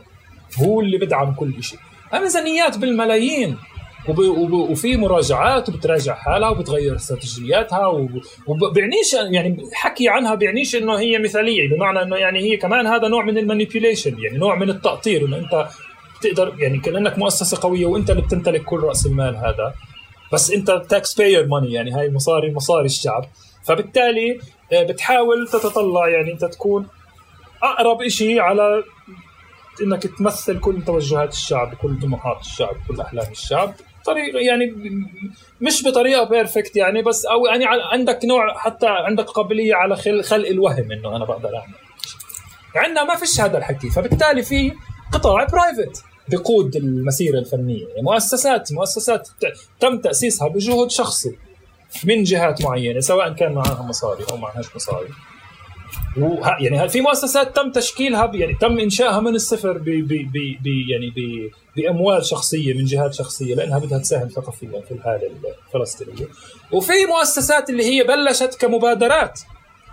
يعني كانت بلشت كمبادرات في عهد لما كان الكل بيشتغل بثورية ما كانش الكل يعني ما كانش الفنان بيستنى إن open call ويقدم على مصاري و funding و grants و scholarship وكل هاي الأشياء. كانوا الفنانين بيشتغلوا في جماعات يعني. وفي أمثلة كثيرة فرقة صابرين تأسست بهذا الشكل المسرح الوطني الفلسطيني تأسس بهذا الشكل فرقة الفنون الشعبية تأسست بهذا الشكل. آه كثير مساحات يعني أكاديمية الفنون اللي أنا درست فيها هي كانت بيت الله يرحمه الفنان عصام بدر وهي كانت كان يعني في فتره في في ال 71 اظني حولها لجاليري حولها لجل حول بيته لجاليري يعني فتح مساحات في بيته لجاليري وورشات. في قلب بيته للناس تعرض لفنانين تعرض وتشارك وتشتغل مع بعض والطريف في الموضوع إنه الاحتلال أخذ الموضوع بجدية لدرجة إنه أول معرض فتحوه هجم عليه الاحتلال وصادر كل اللوحات اللي فيه. هذا كان هذه كانت الشكل الثقافي اللي موجود في فلسطين في هذاك الوقت. هاي المبادرات تحولت ل... لمؤسسات ان جي اوز يعني مؤسسات غير حكومية اللي كان لا إنه أنت لأنه أنت لما بتيجي لما تشكلت حد يعني حالة ما بعد أوسلو ومشاريع الدولة وهيك فلسطين هي مش دولة يعني حكى حالنا فلسطين مش دولة عندها نفط ويورانيوم و... وبتعمل export و import وأشياء زي هيك. فلسطين هي دولة ككيان سياسي دولة تعتمد 100% يعني على مصاري جاي من برا على منح جاي من الاتحاد الأوروبي جاي من أمريكا وهاي المنح هي موجهة في إطار معين. فجزء من المتطلبات لتحصل على هاي المصاري اللي بتيجي من هاي المنح في القطاع الثقافي. كان إنه أنت ما ينفعش تيجي تقول لي إنه إحنا خمسة بنحب الفن وشكلنا فرقة وهذا لا لازم تسجل. تسجل بشكل رسمي كمؤسسة ويصير عندك بورد ويصير عندك مدير ويصير عندك مركز وعندك عدد معين من الموظفين فمن هون صار إحنا صار بشكل غير مباشر صار الفنان والمثقف الفاعل في قطاع الثقافه مجبور يتمأسس مجبور يتحول كيف هذا الشخص بقول له كيف هاي السلطة اللي فوقيه بتقول له عشان يقدر يحصل على العائد المادي اللي بيخل بمكنه إنه يدفع ال core funding ويدفع تكاليف العمال ويدفع تكاليف كذا وتكاليف كذا. فاستراتيجية صناعة الفن تغيرت. يعني بطل الفنان. يعني أنا أبوي بيقول لي إنه أنا لما لما لما انضميت للحركة الفنية وأنا يعني أنا بعمر الشباب يعني إيه، أنا كنت أحط من جيبتي. يعني مش بس هو يعني كل اللي كانوا موجودين كانوا يحطوا من جيبتهم مصاري بروح صندوق. وهذا الصندوق بي بي بي في في في منهجية معينة. جزء منه بروح قهوة وشاي وكهرباء جزء منه بروح لترميم جزء منه بروح لإنتاج. كان المسرح مش مسرح. يعني ما كانش مسرح بمعنى stage ومسرح وجمهور كان عبارة عن hub ثقافي اللي الفنانين بتقعد فيه وبتساهم في عملية صناعة الديكور ورسم الخلفيات للأعمال الفنية. الموسيقيين كانت جزء منه بتستعمل المسرح لعروضها أو بتستعمل موسيقى تعمل موسيقى للمسرحيات اللي كانت بتصير النقاد والأدباء كانوا بيكتبوا نصوص مسرحية كانوا بيقعدوا بيعملوا جلسات حوارية. مفتوحة لتقييم الأعمال المسرحية للنقاش فيها. هذه كانت هاي كانت مميزات الحركه الثقافيه في هذاك الوقت. اليوم في في يعني في في hierarchies ثانية وهرمية معينة وشكل معين اللي انجبرنا كلنا ننجر عليه ونمارس فننا من خلاله وهو بالنهايه private يعني أنا يعني أنا ولما بقول private يعني بكونش بكونش قصدها ب ب ب ب يعني بقصد الإهانة يعني إنه private بس إنه لا أنا بقى I'm stating things as they are بحكي أنت لما لما تتعاطى مع شيء لما أشوف كيان قدامي واتعامل أنا فاهم إنه هذا كيان برايفت بقدر ألومه على شيء واحد على الخطاب. يعني أنا بهم يعني أنا مش يعني أنا عشان قلت لك إنه أنا بحبش الإلغاء وهيك. قد ما بحبش الإلغاء قد ما بكره الكذب. يعني أنا ما عنديش مشكلة ما حدا يقول لي أنا دخلت الفن عشان أصير تاجر. وهدفي ابيع واشتري أنا بكون محترمه كثير لهذا الشخص لأنه هو صريح مع نفسه. يعني هو صريح مع نفسه ومش مستحي من هذا الشيء وبقول لك أنا هذا كانت رؤيتي وهذا هدفي. هلأ هذا كثير من من القطاع ال private اللي بحرك الفن. في ال statements تاعتهم بيدعوا أدوار وطنية. معينة اللي هم ما بيلعبوها. فبالتالي أنا مش يعني كونك الوحيد أو كونك أنت الأقوى أو كونك أنت الموجود بيعنيش إنه أنت إنه أنت أنت بقدر اصدقك لا باجي بقرر البرنامج والخطاب والشكل والمنهجية. على يعني إيش وطني؟ إيش يعني وطني بمعنى إنه بده بيحقق الأهداف الوطنية لهي الناس أو يتماشى مع الأهداف الوطنية لهي شو الأهداف الوطنية؟ يعني أنا بحكي مش عم عم بعطي بعطي استراتيجية التحليل اللي أنا بطبقها عشان بس أنا أنا أنا أنا بدي أفهم منك لأنه أكيد أنا والمستمعين تهنا منك، أنت عم تحكي على على شيء اصطلاحا برايفت بس أنا مش عارف عن مين تحكي. مثالا يعني إحنا موجودين بقطاع البلد كتير صغيرة فيها أربع خمس مؤسسات وفي وزارة ثقافة المشهد اللي انت عم تحكي عنه وزارة الثقافة وأكبر المؤسسات اليوم القطان. قطان المتحف الفلسطيني رواق كل هاي المؤسسات. هي مؤسسات يعني انبنت بجهد فرد بجهد شخصي يعني. يعني هي مش مؤسسات مش مؤسسات قطاع عام. التي يحركها مصاري دافعي الضرائب وبالتالي أنا تمام. وبتحركها بال... عملية ديمقراطية وبالتالي أنا جزء من هاي العملية الديمقراطية وعندي حق أطالب ثقافيا ببرنامج معين وهيك يعني فهمت علي؟ بال... بالمشهد هذا بالمشهد هذا اللي كبر هذه المؤسسات ضعف وزارة الثقافة يعني آه. إذا أنا فعليا بدي أتعاطى معها تراجع وزارة الثقافة خلى خلى هذه هذه يعني المؤسسات يعني تبرز وتطلع يعني بعرفش إذا هو بالضبط هيك يعني إنه إنه يعني بعرفش إذا هي يعني يعني آه يعني هو في في يعني في ضعف لوزارة الثقافة وهذا أعطى دور وأهمية لمؤسسات ثانية لانها لأنها بتلعب دور بتلعب دور الدور اللي ما بتلعبه وزارة الثقافة. أوكي. الجانب الثاني إنه آه في شيء إحنا بنحكي عنه بشكل عاطفي إنه يعني بنحب نستذكره بالخير اللي هي مثلا مثل العون الفلسطينية والحالة شكل تأسيس الفرق اللي بتحكي عنها ولكن بالواقع اللي إحنا عايشين فيه اليوم مع الأجيال الجديدة اللي طلعت لسه الأجيال الأصغر منا ما ما فيش بالإمكان إنك أنت ترجع تبني فكرة أو تستمر فكرة قائمة على فكرة التطوع والعطاء فقط لأنه آه، والشكل الاداري السابق لأنه الأشخاص اليوم حتى الإشي الجماعي عم بقل فالناس كلها عم تهتم بحالها أكثر وقدرة الناس حتى أو أو أو تقبل الناس لفكرة العطاء عشان تبني شيء أقل بكتير. فأنا بحس إنه آه في جانب من الإشي اللي إحنا بنستذكر فيه سابقا بس أحيانا يفهم ضد عملية المأسسة. يعني إحنا كمان آه، بس عشان أوضح وإذا أنا فاهمك صح أنت مش ضد المأسسه أنت ضد الخطاب اللي نتج عن المأسسه صحيح ضد يعني الحالة اللي نتجت عن المأسسه صحيح. يعني يعني آه، آه، أو ضد المأسسه بشكل معين فقط. يعني يعني ما في طب ما هي ما ما, ما يعني ما ما كتير يعني كل العالم يتكون من مؤسسات. يعني حتى بريطانيا يعني في يعني فيها يعني بريطانيا فيها مليون مؤسسة فن هل كلهم بيشبهوا بعض؟ لا. في مؤسسات مثلا تأخذ مصاري من الحكومة في مؤسسات دعمها فردي في مؤسسات بتتعاطى مع مثلا خط ثقافي معين إنه بس بدنا African art أو بدنا Latin American art أو Middle Eastern art في مؤسسات اللي هي artist-run spaces اللي هي ضد فكرة يعني الرأسمالية وضد فكرة ال core funding وهيك وبيعملوا نموذج اللي هو نموذج إنه في لجنة وهي اللجنة بتتغير كل فترة زمنية وبصير انتخابات ديمقراطية. وبالتالي أي حدا بحس إنه هو بده يبادر بيقدر يكون جزء من هذه الكوميتي اللي بتدير هذا المكان. في نماذج مختلفة يعني في نماذج مفهوم مختلفة مفهوم. تقدر تبني فيها شكل المؤسسة. إحنا عندنا شكل المؤسسة انبنى بطريقة واحدة يعني يعني بطريقه يعني اولموست يعني ما مش بديش أكون دقيق عشان أنا كمان إحنا مش أنا أنا معك أنا معك بهذا الشيء بالتشخيص بس أنا دائما بطلع على خلفيات المشهد كيف صار كمان. يعني بمعنى إنه في ضعف وزارة الثقافة من ناحية في آه، بروز آه، بروز آه بروز آه، مؤسسة أو مؤسستين أو ثلاثة على مستوى النشاط والفعل والمساحة. تمام؟ خلى الدونرز أكثر والممولين يهتموا فيهم وتحولت فعليا مثلا واحدة من المؤسسات لا هي كمان ممول لمبادرات وأشياء ثانية بالمشهد هذا اللي بعجب أقوله إنه طب أنا شو ممكن أغير؟ يعني آه، معك إنه في مشهد مش مش المفروض يكون مركزي بهذا الشكل. يعني أنا مش المفروض يكون في عندي رجال أعمال ومديرين مؤسسات معهم مصاري كثير بهذا الشكل أو هم بيديروا الثقافة بنفس المنطق. بس بالمشهد هذا الكبير أنا مش مش عارف شو ممكن يتغير. يعني أنا صعب صعب أقول لك آه، يعني صعب يعني صعب علي. يعني إنه أنا كمان يعني يعني الإنسان بيمتلكش الحلول لكل شيء.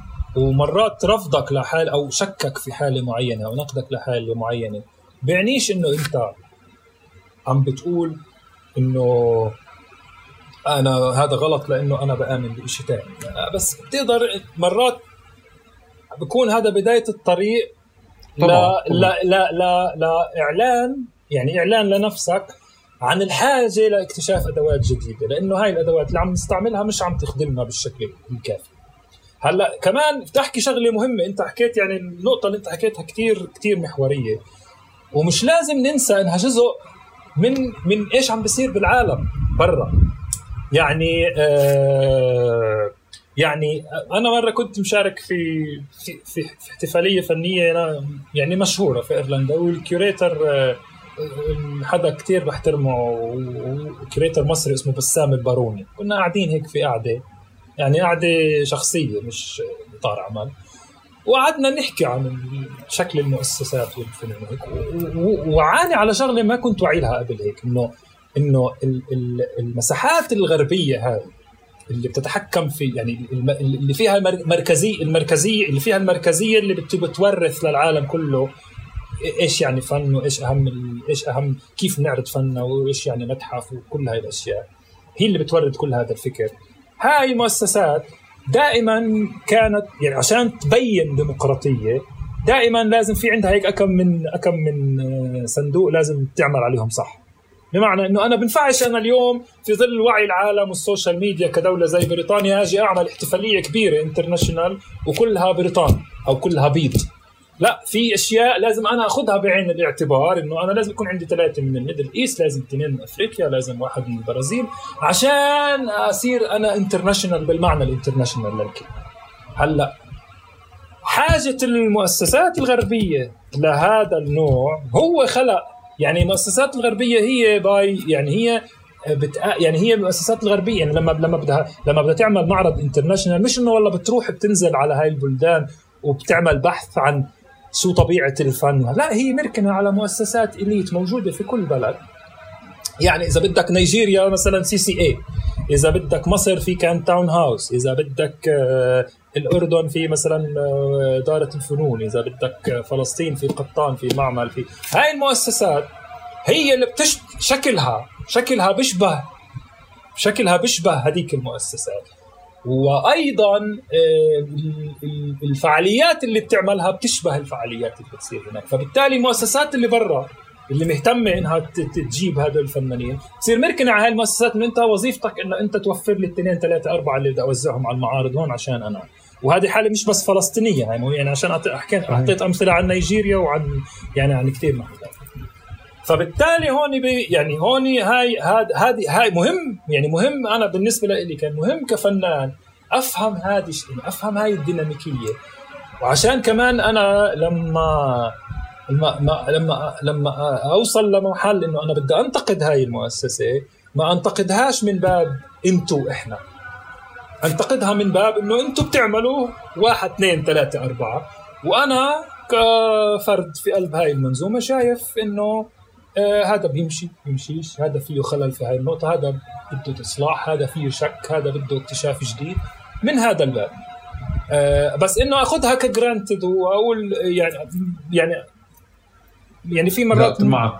آه وإحنا كمان معك. أنا وهي كمان حساسية فلسطين دائما يعني لما بتحط فلسطيني على كل يعني المهرجان الفلسطيني الأول مش عارف إيش الأول فهذه دائما عندنا حب الأبة هيك وبخلينا نتعاطى مع الأشياء بطريقة مغايرة أظن عن شكلها الحقيقي. طيب أنا أنا مش عارف إذا أنا جاوبت. ساعدني أنت عشان إذا ما جاوبتش لا لا ما, ما إحنا عم بنساعد بعض يعني آه. برضه كمان. إذا ما جاوبتش يعني صح بس ما إحنا كمان بنمشي بحق الألغام. آه. ما إحنا بنمشي كمان بحق الألغام فيعني هلا هو يعني آه. بنمشي بصوابية سياسية عالية لأنه كمان الحساسية بهذه المساحات كثير عالية جدا طبعا يعني أنا كمان ما بين إنه إحنا مش مش مش مش محل إنه آه يعني أبادر لشيء نقدي أو أقعد أفكر هلأ بشيء نقدي بقدر ما إنه عن جد بحتاج أفهم المشهد وفرصة بهيك حوار عندي من ناحية تانية هلأ وأنت قاعد بتحكي إنه شكل المأسسه والفوضى بالمشهد اللي أنت بتحكي عنه قوة بعض المؤسسات هاي انعكس على قوة العاملين فيها بمعنى على مستوى مثلا مادي على مستوى كذا. عادة إحنا بنحكي هدول موظفين NGOs أو شباب ال NGOs أو كذا اصطلاحا لشيء سلبي يعني. ولكن إذا أنت بدك تيجي تطلع عليها يوم من الأيام كانت السلطة بمظاهرات مثلا 2012 13 14 وما بعدها كان عندها مشكلة مع موظفي الان جي أوز بأنه عندهم الرفاهية الكافية وعندهم بيشتغلوا في بيئة عمل بتسمح لهم يتظاهروا بقضايا داخلية. هيك هذا جانب من المشهد اللي بقدرش ما أشوفوش. بحالة نزار بنات صار الانفجار الكبير. إنه لما السلطة إجت وطلعت إنه شوي في حالة طلعت إنه خامدة على مستوى أمن ما في تظاهرات كثيره هاي التقديرات الأمنية اللي سمعنا عنها. إنه في حالة من حالة تظاهر آه، قاعدة هاديه رايقة. ولكن اتريته مش إنه ما في حالة تظاهر موجودة أو ما في حالة احتجاج. في حالة كامنة آه، آه، مقتل نزار بنات طلعها على الشارع. جزء أساسي من ال... من الناس اللي بتحرك هذه المشاهد هي الناس اللي طالعة من هذه الدوائر وطالعة من هذه المؤسسات وطالعة من التنظيمات أو توالي التنظيمات اللي موجودة. فلإلي لما باجي بطلع حتى بأخذ يعني باخذ بعين الاعتبار كل هذه التفاصيل وأنا قاعد بطلع على إنه مش بس بتأثروا بعالم خارجي كمان بتأثروا بمعطيات داخلية وبتأثروا بموظفين وإيرادات موظفين. ففي مشهد حتى عندنا ما بقدر مش ما يعني بقدرش أقدم نموذج لكيف لازم يكون بس كمان بالنسبة لي واعي لتركيباته الكثيره اللي بتخلي حتى الأمن مثلا يتدخل ويقمعها بشكل مباشر أو يطلق أيادي كان قامعها لفترة عشان تدخل وتسكر فعاليات أو يحط سطوة عليها إنه لا أنتم ما راح ترجعوا تتنفسوا في البلد مرة ثانية يعني زي ما شفنا. يعني نقطة جميلة جدا ومثالك عظيم. وصلنا لنقطة إنه إحنا يعني الأزمة هي إنه وعينا اللي تم احتلاله. يعني أنا بطل بطل الاحتلال بحاجة يعني بطل الاحتلال أو يعني السلطة بطلت بحاجة يعني مش السلطة الفلسطينية بس السلطة as power يعني كنظام كنظام قوة يعني بيتحكم. اليوم تطور لدرجة إنه بطل بحاجة إنه يقمعك عشان يحقق أهدافه معك. يعني بطل بحاجة يعني يعني بطل الجندي في منظومة السلطة أو في منظومة مش عارف يعني في أي جيش يعني بحاجة إنه يندعس على راسه وينقول له إنه أنت غصب عنك بدك تضرب أخوك وهيك. لا أنا بحتل وعيك وبغير فكرك وبتصير انت مقتنع انه انت انه من انت عم تعمل الصح وهاي ال... وهون بنخلق الكلاش يعني أنا برأيي إنه. إنه انت إنه في في عندنا آه وبالذات يعني. بالذات يعني هذا مش كلام يعني مش تحليل بسان يعني ما هي مرحلة ما بعد دايتون. هذا اللي شهدته إنه هي مرحلة فرمتة. وصهر كل حدا بيتبنى فكر المقاومة وبيحمل سلاح بوجهه على الاحتلال. تم صهره في منظومة عسكرية اللي بتخدم آه، نموذج معين. أنا هذا بعتبره في هم في ناس بتعتبره انلايتمنت أنا بعتبره احتلال فكري. لأنه أنت تعلمت مفاهيم ومصطلحات وأدوات اللي بتخير بتخليك أنت تعمل اللي الاحتلال بده إياه وأنت فاهم إنه أنت لا بتعمل شيء صح. وانت بتعمل شيء منيح وهذا عشان هيك أنا دائما أكثر من مرة في هاي المقابلة حكيت إنه بوعيه أو مش بوعيه يعني لأنه كمان مسألة يعني يعني في كثير أشياء بنعملها بنفكر حالنا انه إحنا عم نعمل الصح وإحنا عم نعمل الغلط يعني أنا كمان حتى كمان في ممارسه يعني أنا لما حكيت عن شغلي كتير يعني كنت دخلت في تفاصيل عن شغلي بس حكيت عن شغلي الفني كثير بتجربة الدكتوراه صحيت على شغله إنه بقول طب أنا أنا عم بنتقد هاي الحالة وبفككها وبكسرها بس أنا أنا وعي نشأ في هاي الحالة. فبالتالي في كثير أشياء لما أنا بلشت اشتغل كفنان في أخطاء ارتكبتها وفي أشياء عملتها اللي كانت تسترعي مني مراجعة لأنه أنا صرت اليوم فاهم إنه آه أنا هلأ هلأ شايف الدنيا من منظور أوسع. بس أنا لما عملت هاي الأشياء وتصرفت هاي التصرفات وأنتجت هاي المخرجات كنت كنت إنسان ثاني كنت كان وعي بشكل ثاني وبفكر بطريقة ثانية فبالتالي بحاجة لإعادة مراجعة وبعادة وإعادة تعديل بحيث تتماشى مع شو أنا بدي كيف أنا فاهم اليوم آه، وين هذا الشيء بيروح. هذا الشيء بيصيرش عندنا. يعني بيصيرش عندنا لا يعني إحنا لما الح... ال... يعني لما بنقول لما بنقول إنه في في بعض المؤسسات ال NGOs الناس عندها حرية وهيك هم بيعتقدوا إنه عندهم هذه الحرية. هم بيفكروا إنه عشان هذا الإشي looks like أو بيشبه الشكل اللي كيف كيف الديمقراطية بتطلع وهيك. آه sorry انضربت ال فبصير يعني في في في عملية آه بديش أحكيها بالإنجليزي بصير كونفيوجن بصير زي آه، تشتيت.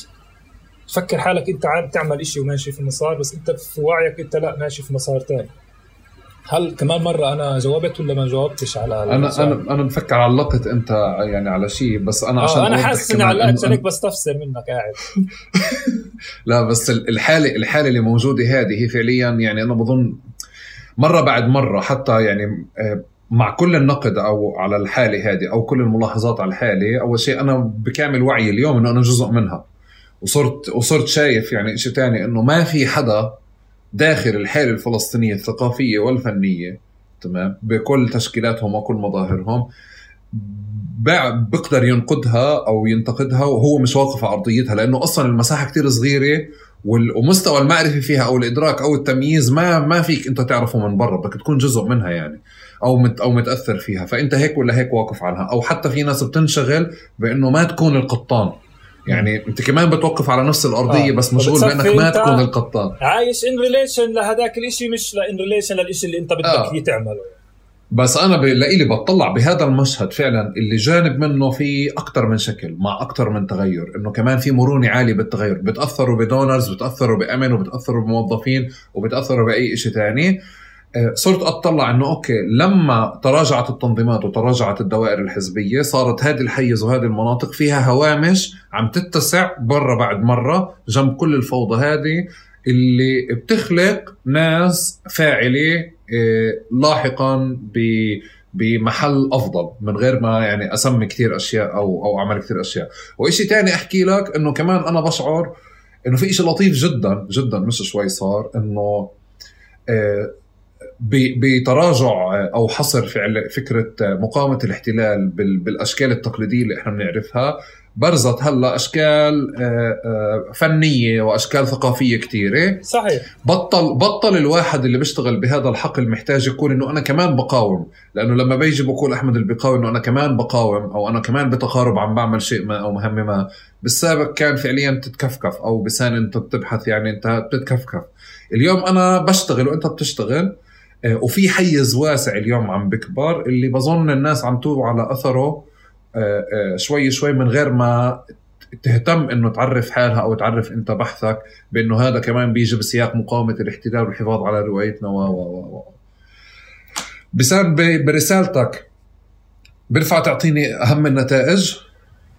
آه، أوف أهم النتائج أهم النتائج هي إنه أنا آه، آه، يعني عشان قلت لك إنه أنا كنت على مفرق طرق ويا بدي أضل فنان يعني. أنا يعني قررت. إني ما بطلتش يعني ما ما بطلتش فنان.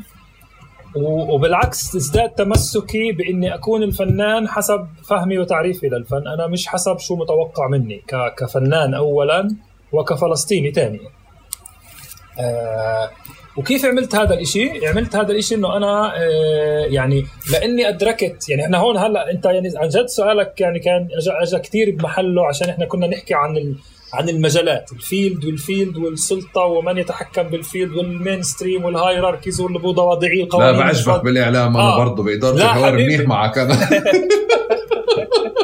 لا هذا بدر كثير لقدام فال فصرت أنا ف... يعني صرت مطلع بسبب بحثي صرت مطلع ومفكك أكثر آه، إشكاليات الفن كمجال كمجال صناعة يعني ك industry لها قوانين. فيها expectations في محلات تتعلم فيها شو تعمل.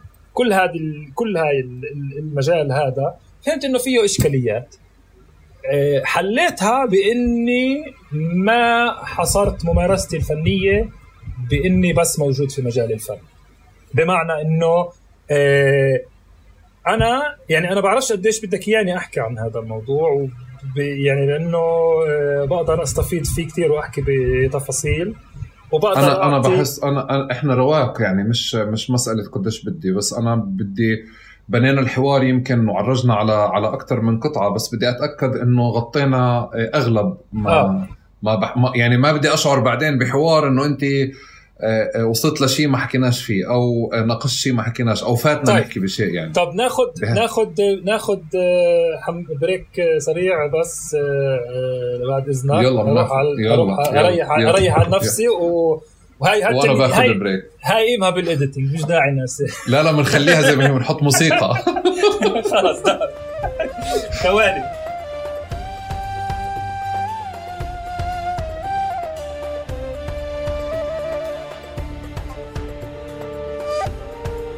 طيب أنا عشان آه.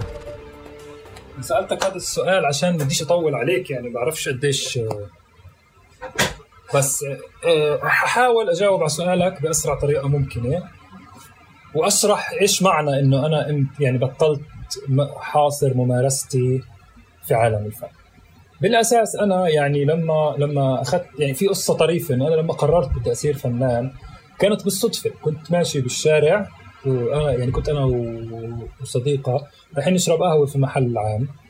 وكان اللي بيشت يعني صاحب المحل أو يعني من الناس اللي بيملكوا هذا المحل كوفي شوب ومحل بن هيك فنان فلسطيني اسمه عاهد سحمان ما بعرفش عمرك سمعت فأنا كنت ما, ما بعرفش عاهد ورايح أنا زبون في المحل طالبت فنجان قهوة. بس كنت بلاحظ إنه عاهد بيعرف الصديقة اللي معي. وشوي بيجي بيحكي معنا. وشوية بيروح ببيع قهوة وشوية بيحكي مع الشغيلة وكان حاطط سكتش بوك أبيض وبرسم بقلم فحم. بيجي بيعمل خط هيك وبيعمل هيك باصبعه وبيروح. هلأ أنا كل هذا بين يعني بين إنه أنا منخرط في حديثي وبين إنه أنا عم بشاهد هذا الشيء بلش في حديث بيني وبينه إنه شو بتعمل؟ إنه أنا إنه هذا بيعمل فن بس قاعد بيحكي مع الناس وبيشتغل وهيك. إنه طب تعال تعال فهمني شو كيف بتسوي هذا الشيء أنا كنت حدا بيشتغل في محل صرافه ست أيام بالأسبوع يعني. من من الثمانية للخمسة من الثمانية للستة هيك. فتعال قل لي شو بتسوي. فقال لي إنه أنا من زمان برسم وبعمل وهيك. قلت له طب من وين بقدر أشتري هاي الأشياء؟ قال لي روح على المكتبة. رحت شريت دفتر أبيض وشريت قلم فحم. ورحت على البيت هذا كله الحكي بنفس اليوم رحت على البيت رسمت رسمة ورجعت بالليل على المحل عنده أورجيه إياها أتناقش فيه أنا وياه. طبعا كان شيء بسيء سيء جدا يعني. ومن هناك هو حس إنه شو هالمجنون هذا فصار يعطيني نصايح يقول لي لا إنه آه تعملش هيك استعمل أصبعك استعمل محاية. صار شوي شوي شوي شوي صار هو بدافع الصداقة يعني بدافع المعرفة اللي صارت بيناتنا صار هو زي كأنه بيشاركني في مهاراته. لحديت ما سمعت بالصدفة عن أكاديمية الفنون الدولية اللي هو مشروع انتهى يعني. أه كانت تأسست بال 2006 وأول مرة أخذوا مجموعة طلابية للتعليم بال 2007 أه والاكاديميه كانت مشروع جديد بمعنى إنه شيء غير مألوف في البلد. إنه كان الناس بتروح على جامعات بتاخذ شهادات وفي تعرف تصادق الشهادة وعادل الشهادة وختموا له ختم النسر وكل هاي الأشياء. الأكاديمية كانت مشروع مبني على ورك شوبس انه إنه وبتعطيك يعني بتعطيك شهادة بكالوريوس مقابل إنك أنت بتشارك يعني بشكل المنهاج كان أو المنهاج كان مبني على إنه كل فصل في مجموعة من الورشات بتشارك فيها. وبعدين بتاخذ انت الممارسة الفنية تبعتك وبتطورها وبصير تطور شغلك بناء على حوارات مع أساتذة زائرين أساتذة محليين منظرين آه، فن فبتمروا على كثير ستايلات على كثير أفكار على كثير أشياء. أنا أول مرة حضرت هاي محاضرة بهاي الأكاديمية. كان آه، يعني كانت محاضرة مدة ساعتين تقريبا بتلخص تاريخ الفن من الكهف يعني من منذ الرسومات الأولى تاعت الإنسان البدائي في الكهف. لا القرن العشرين وأنا هناك أصبت بذهول. يعني أنا بهاي المحاضرة كنت رايح إنه أنا بفكر إنه أنا كفنان بدي أدخل على هذا المحل أطلع برسم أحسن ممكن بصور فوتوغرافيا أحسن ممكن بنحت. وفي هاي المحاضرة فهمت إنه الفن هو شيء كثير كثير أوسع من ما أنا كنت بفكر. وبهديك اللحظة خلص قررت إنه أنا يعني بكل جوارحي إنه أنا بدي أصير فنان. يعني حسيت إنه وبالبداية كنت أنتج بطريقة استرجاعية بمعنى إنه أنا زي أكني كل كل اللي حكيت لك إياه في بداية مقابلتنا إنه أنا كنت بحاول أكتب شيء زي أكنه إنه أنا صار لي عايش 25 سنة أو 23 سنة من حياتي لا أمتلك اداه إني أعبر فيها عن حالي. زي كني يعني زي كني سايلنت ما حدا عم مسكر لي تمي وما بعرفش أحكي. وفجأة بس تعرفت على الاداه اللي اسمها الفن هاي أو هذا العالم اللي اسمه فن. من هناك خلص صار في انفجار صرت أنا أجيب معلومات يعني مواقف عشتها في الطفولة وأتعاطى معها هلأ وأفككها هلأ وأركبها هلأ. وبعدين شوي شوي شوي انضميت لعالم البحث. فهو رغبة يعني خلينا نيجي هاي القصة البسيطة اللي حكيت لك إياها هي إنه كيف قديش الفن مرتبط ببحثي عن هويتي بحثي عن كيف أنا بدي أعيش يعني شو الطريقة اللي أنا بدي أعيش فيها هاي الرحلة اللي أنا بعي اللي الله اللي الله أعطاني حطني فيها في هذا الكوكب يعني.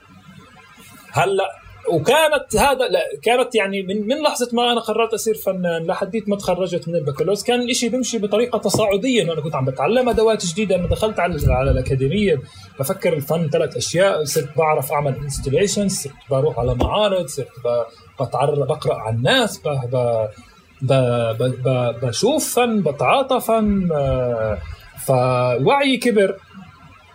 وكمان. يعني صاحبها إنه فيزيبيليتي معينه إنه أنا كنت بسنة ثالثه يعني كنت محظوظ إنه رحت على بنالي اسطنبول يعني. ومن هناك صار عندي اسم معين وشهرة معينة وكل هذا الحكي. وكنت بحس إنه هذا حقي الطبيعي إنه أنا تعبت حالي أنا اجتهدت أنا بحب أنا فجأة لقيت نفسي. أنا لأني كنت أنا كنت أنا بس أنا كان الإشي جواتي بس كان كان محطوط على يعني كان مجمد. هلأ داب الجليد وانطلق الوحش وبلش يعني وضليت عايش هذا الحلم وخلص بفكر إنه أنا بدي بدي أصير مشهور أكثر بدي أسعى أكثر بدي أعمل أكثر لحديت ما آه، يعني انتقلت للعيش في بريطانيا واندعيت على معرض بالقدس جزء من احتفالية قلنديا انترناشونال اللي هي يعني اللي هي البنالي الفلسطيني خلينا نقول. وبهذا ال... وكان من يعني من حظي إنه كان المعرض اللي أنا كنت مشارك فيه كان في البلد القديمة فانا أنا من البلد القديمة. يعني فكان هو يعني بعيد عن داري 10 دقائق مشي المعرض وفي ليلة الافتتاح نحن والجمهور لفينا لفة بتعرف هاي بسموها ال tour with artist اللي بتروح أنت من مساحة لمساحة تتفرج على الأعمال الفنية اللي موجودة في الب... في في, في البلد القديم ف وأنا بهاي ال tour مع الناس هدول إيه... التقيت بكثير ناس اللي أنا يعني الاولاد صفي عندهم محلات سنتواري ببيعوا souvenirs قرايب لإلي كل كل هاي الناس اللي توقف اللي استوقفتني يعني وأنا ماشي مع هاي الجولة كانت بتتساءل إنه إيش في؟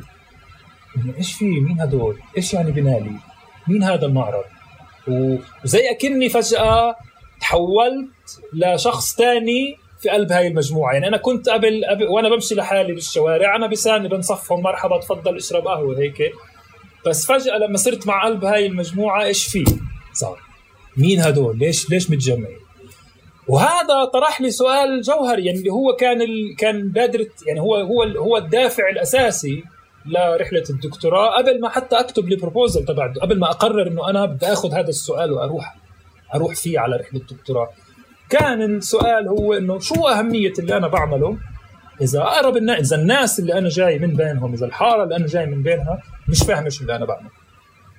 يعني شو أهمية بسان وشغل بسان ومعرض بسان وكل الأجانب وكل الجمهور اللي جاي يتفرج على بسان وعلى غير بسان شو أهمية هذا الحكي؟ إذا قرب الناس لإلي إذا أولاد صفي إذا حارتي إذا بعض أهلي مش فاهمين مش عارفين إنه في إيفنت أصلا. وهذا كان سؤال محوري بالنسبة لي لأنه أنا لما دخلت على عالم الفن دخلت عشان أنا كان بدي يكون عندي صوت وبدي يكون عندي دور. ما بدي أكون حدا هامشي آآ آآ صامت ما عندوش موقف ما عندوش دور يلعبه وبس بيخدم نفسه. وهون اكتشفت إنه أنا كمان آه إنه أنا كمان الشكل اللي أنا كنت بساهم فيه وبشارك فيه في عالم الفن مختزل بانه يعني إنه أنا بفكر حالي بساهم وبعمل وبسأل أسئلة جدلية عن فلسطين وعن هيك بس بالنهاية المستفيد الوحيد من هذا الشيء هو أنا مش فلسطين يعني. أنا اللي أنا اللي طلعت وأنا اللي عرضت وأنا بعت أعمال وأنا انشهرت وانكتب عن شغلي وكل هذا الحكي. فأنا ما ينفعش أقول له فخرا لفلسطين. ومن هون لأنه يعني صرت أحس إنه هذا الدور مش كافي عشان أقول انه أنا قدمت شيء يعني مش عشان هي يعني فكرة التقديم يعني مش بالكلاشيه تبعها بس فكرة إنه أنت تكون إنسان إيجابي بمعنى إنه أنت عندك دور. في دور بتلعبه في شيء عم بتسويه تجاه المساحة اللي تجاه المناخ اللي أنت عايش فيه. مش أنت مش حدا راح راح أجا أجا.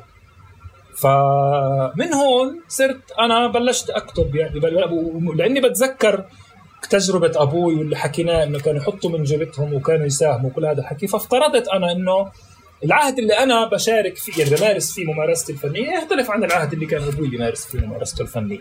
وبالتالي صار زي كأنه السؤال هو قبل أوسلو بعد أوسلو إنه قبل أوسلو كان في شكل وبعد أوسلو كان في شكل. وطبعا بصورة رئيسية إنه هي بعد يعني قبل أوسلو كان ما كان ما كانش الفن متبلور كمهنة. بمعنى إنه الفنان اللي كان يعمل فن بهذاك الوقت في الغالب ما كانش بالآخر مستني عائد مادي. يعني كانت الفنانين بتشتغل عندها family business بتشتغل بالعمار بتشتغل بسوبر ماركت بتشتغل بشركه بتشتغل باحثة تعمل أي شيء وبتساهم مساهمتها الفنية من دافع المساهمة. يعني من دافع إنه أنا أنا بحب الموسيقى فأنا بدي يكون لي دور موسيقي في هذه في هاي في هاي المساحة فبالتالي بعمل هذا الإنتاج وبكسب عيش من محل ثاني بعد اوسلو دخلت المفاهيم الرأسمالية وتحول الفن لمهنة بمعنى إنه أنا لما بدي أصير فنان بروح بدرس فن ولما بتخرج أنا لما بتخرج من الكلية اللي درست فيها بستنى عائد مادي مقابل هاي المهنة صفت profession صفى شيء الواحد بتلقنه تلقين مش بيكتسبه بالمهارة. فهون آه صرت أنا زي كأنه صار في عندي شك إنه أنا هل هل أنا بعد هال بعد هالسنين هاي هل أنا أخذت القرار الغلط وحطيت حالي كفاعل في مجال اللي هو مش قادر يقدم؟ آه لا لا يعني للمناخ وللمساحه الفلسطينية اللي إحنا عايشين فيها. وهذا أخذني على رحلة. أخذني على رحلة اللي فيها آه قارنت التطور يعني يعني يعني بحثت في التطور الفني الفلسطيني من من النكبة لليوم. إنه لما كانت النكبة شو كانوا يعملوا؟ لما صارت النكبة شو كانوا يعملوا الفنانين؟ شو يعني شو صاروا يعملوا؟ كيف تم لوحات زي إسماعيل شموت وإبراهيم غنام؟ كان كان يعني كانت جزء في في عهد اللي ما فيش فيه فيسبوك وإنستغرام وكل الأشياء اللي صاحبت الثورات اللي عشناها يعني واكبناها إحنا. كانش هذا الحكي موجود بال 48 فكانت من بعض الأعمال الفنية هي شهادات حية على شو مرقت فيها الناس. هم رسموا لنا شكل المخيم ورسموا لنا شكل اللجوء إلى إلى الخارج و ورسموا وبعدين لما لما تأخرت عودتهم رسموا لنا شكل ال ال شكل البلد كيف هم بتذكروها والاحتفاليات ولما نشأ الكفاح المسلح تغير الفن غيرت أدواته صار ونشأت مؤسسة أفلام فلسطين و ونشأ إسماعيل شموت كان وتمام الإكحل كانوا بديروا يعني دائرة ثقافية تابعة لمنظمه التحرير وهذا في الخارج وفي الداخل صار في آه، نفس المقاطعة ونفس المبادرات ونفس الجماعية اللي بتتشكل. وبعدين لما اجت أوسلو صار في الأشكال النقدية اللي طحنا فيها كثير اليوم المؤسسة والفرد والشرخ بين المجتمع. كل هاي الرحلة مرقت عليها. و آه، وصاحبها يعني من جهة ومن جهة ثانية صاحبها إنه آه، يعني هذا قادني إنه أفهم قديش الفن كيف كيف أقيم الفن بما يتعلق مع الزمان والمكان الفلسطيني يعني. وأحاول أنا أقول أنا شو بدي أعمل كفنان؟ يعني شو بدي أعمل في الزمان والمكان الفلسطيني اللي أنا عايش فيه كفنان؟ ومن هون أخذني على آه، مراجعة لادواتي يعني أنا صرت فاهم إنه الفن هو مش قرار شخصي. أنا باخذه وانما الفن هو جزء من شيء أنا بعيشه. وبالتالي صرت أنا فاهم إنه مثلا فني بركز يعني فني بركز على آه، مسألة مسألة أو يعني أو على وعي معين وفهم معين بيرتكز على إنه مثلا ال ال الهوية الفلسطينية تشكلت من خلال فقد أكثر من خلال accumulation على على غرار مثلا اللي, بنشأ في دولة زي ألمانيا وبريطانيا. هاي الدول اللي أنت كفرد ألماني عمرك 15 16 سنه بدك تعرف مين أنت. بتروح على ال national archive بتروح على المتاحف تاعت الدولة بتروح على مؤسسات أرشيف الدولة. وبتفتح بتشوف هذا ال accumulation كيف تطور كيف أنت وصلت للهوية اللي أنت اللي أنت صورتها الحالية وشكلها الحالي. في فلسطين ما في هذا الشيء ما في هذا المحل اللي أنت ممكن تروح عليه وتقول أنا بدي أفهم كيف. إحنا هويتنا تشكلت لأنه ضلينا نفقد أشياء على مر الزمن. أرضنا اتاخذت منا ارشيفنا اتاخذت منا حتى أرواحنا يعني وأراضينا وممتلكاتنا اتاخذت منا واللي شكل هويتنا هو محاولة التعويض عن هذا الفقد فبالتالي صرت فاهم انه فني هو آه، فني بيركز على هاي النقطة وفني بيهتم بمفهوم الارشيف بمفهوم الارشيف في مساحه اللي ما فيهاش ارشيف أو يعني أو يعني فيها ارشيف يعني صوره الارشيف فيها مش كثير developed يعني لأنه ارشيفنا شوي بكائيه يعني آه، مش مش ارشيف تحليليه ومبنيه يعني هذا موضوع بخو يعني بناقشه في الرسالة بس يعني صعب صعب حتى فكريا أقدر اجمع عليها فهون صرت أنا فاهم كمان إنه يعني صرت رحله رحلتي مع الأرشيف هاي بالتغير يعني بت يعني بالتماهي مع الزمن هاي. صرت أنا أحلل كيف تغير إنه كيف أنا بالبداية كان كنت بنب يعني ب... لأني كنت محشور ويعني كنت فاقد هاي الأداة اللي بتخليني أعبر فكان إنتاجي الفني في البداية بيتركز بفكره بسميه المنطق الاسترجاعي أنا بسميه. إنه أنا كنت بس مهووس بأشياء كنت بشوفها في طفولتي زي الرسم على الحيطان اللي كان رش على الحيطان يعني كيف كان يصير ومقارنت مقارنته في هذاك الزمن في زمن منع التجول الانتفاضه الأولى وزمن اليوم. آه، فكرة آه، تسارع الأشياء. قد إيه قد إيه بتغير؟ يعني قد إيه أنت مضطر تواكب تغيرات وشفتات في حياتك اللي بطريقة عقلك لا يت... يعني لا يستوعبها. إنه أنا أنت بزل يعني في 15 سنة بين الانتفاضة الأولى والثانية أو يعني ب 20 سنة خلينا نقول آه الواحد بيعيش آه، انتفاضة وحرب الخليج وتأسس الدولة وبعدين التوتر بين آه، يعني بين حماس والكيان الصهيوني والعمليات الاستشهادية وبعدين الانتفاضة الثانية وبعدين إعادة اجتياح الضفة وبعدين الانتخابات الفلسطينية وبعدين آه، المشكلة الشرخ بين حماس كل هذا في 20 سنة. أنت كل واحدة من هدول بدها 20 سنة تحليل. فأنت ما بيكونش عندك هذا يعني ف يعني سوري عم بستطرد كثير فقسمت التطور تطور التعاملي مع الأرشيف. بسام معلش اسمح لي أقاطعك. نط آه. على على النتائج مباشرة. خلص ما أنا هاي لما قلت لما أنا وقفت حالي كانت هاي الفكرة. فأنا اللي اللي صار اللي صار معي إنه أنا نقلت يعني آه آه غيرت يعني كانت أدواتي بتعرف الأرشيف على شيء نجا من من من يعني مآسي الماضي.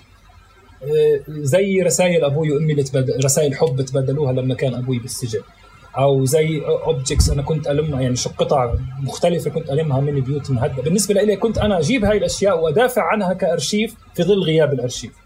هلأ المشكلة في هاي يعني هون هذا اللي ادركته في في الدكتوراه. المشكلة في هذا في هاي الأزمة آه انها إنها بتطلع على الماضي. يعني أنا ب يعني أنا بحاول أطلع على أشياء مش أرشيف وأعرفها على أساس إنها أرشيف أدافع عنها على أساس إنها أرشيف عشان أفهم وأحلل مسألة معينة في, في هذا الزمن الحاضر اللي أنا بعيشه. بس لأنه الأشياء بتتغير بسرعة فأنا في الوقت اللي بلاقي حل أو بلاقي فلسفة أو بلاقي طريقة لفهم هذا الحاضر الحاضر already بصير بمحل ثاني فأنا صرت صرت أفهم إنه أنا بحاجة أغير أدواتي. وبحاجة إنه أطلع على الأرشيف كإشي عم بيصير هلأ.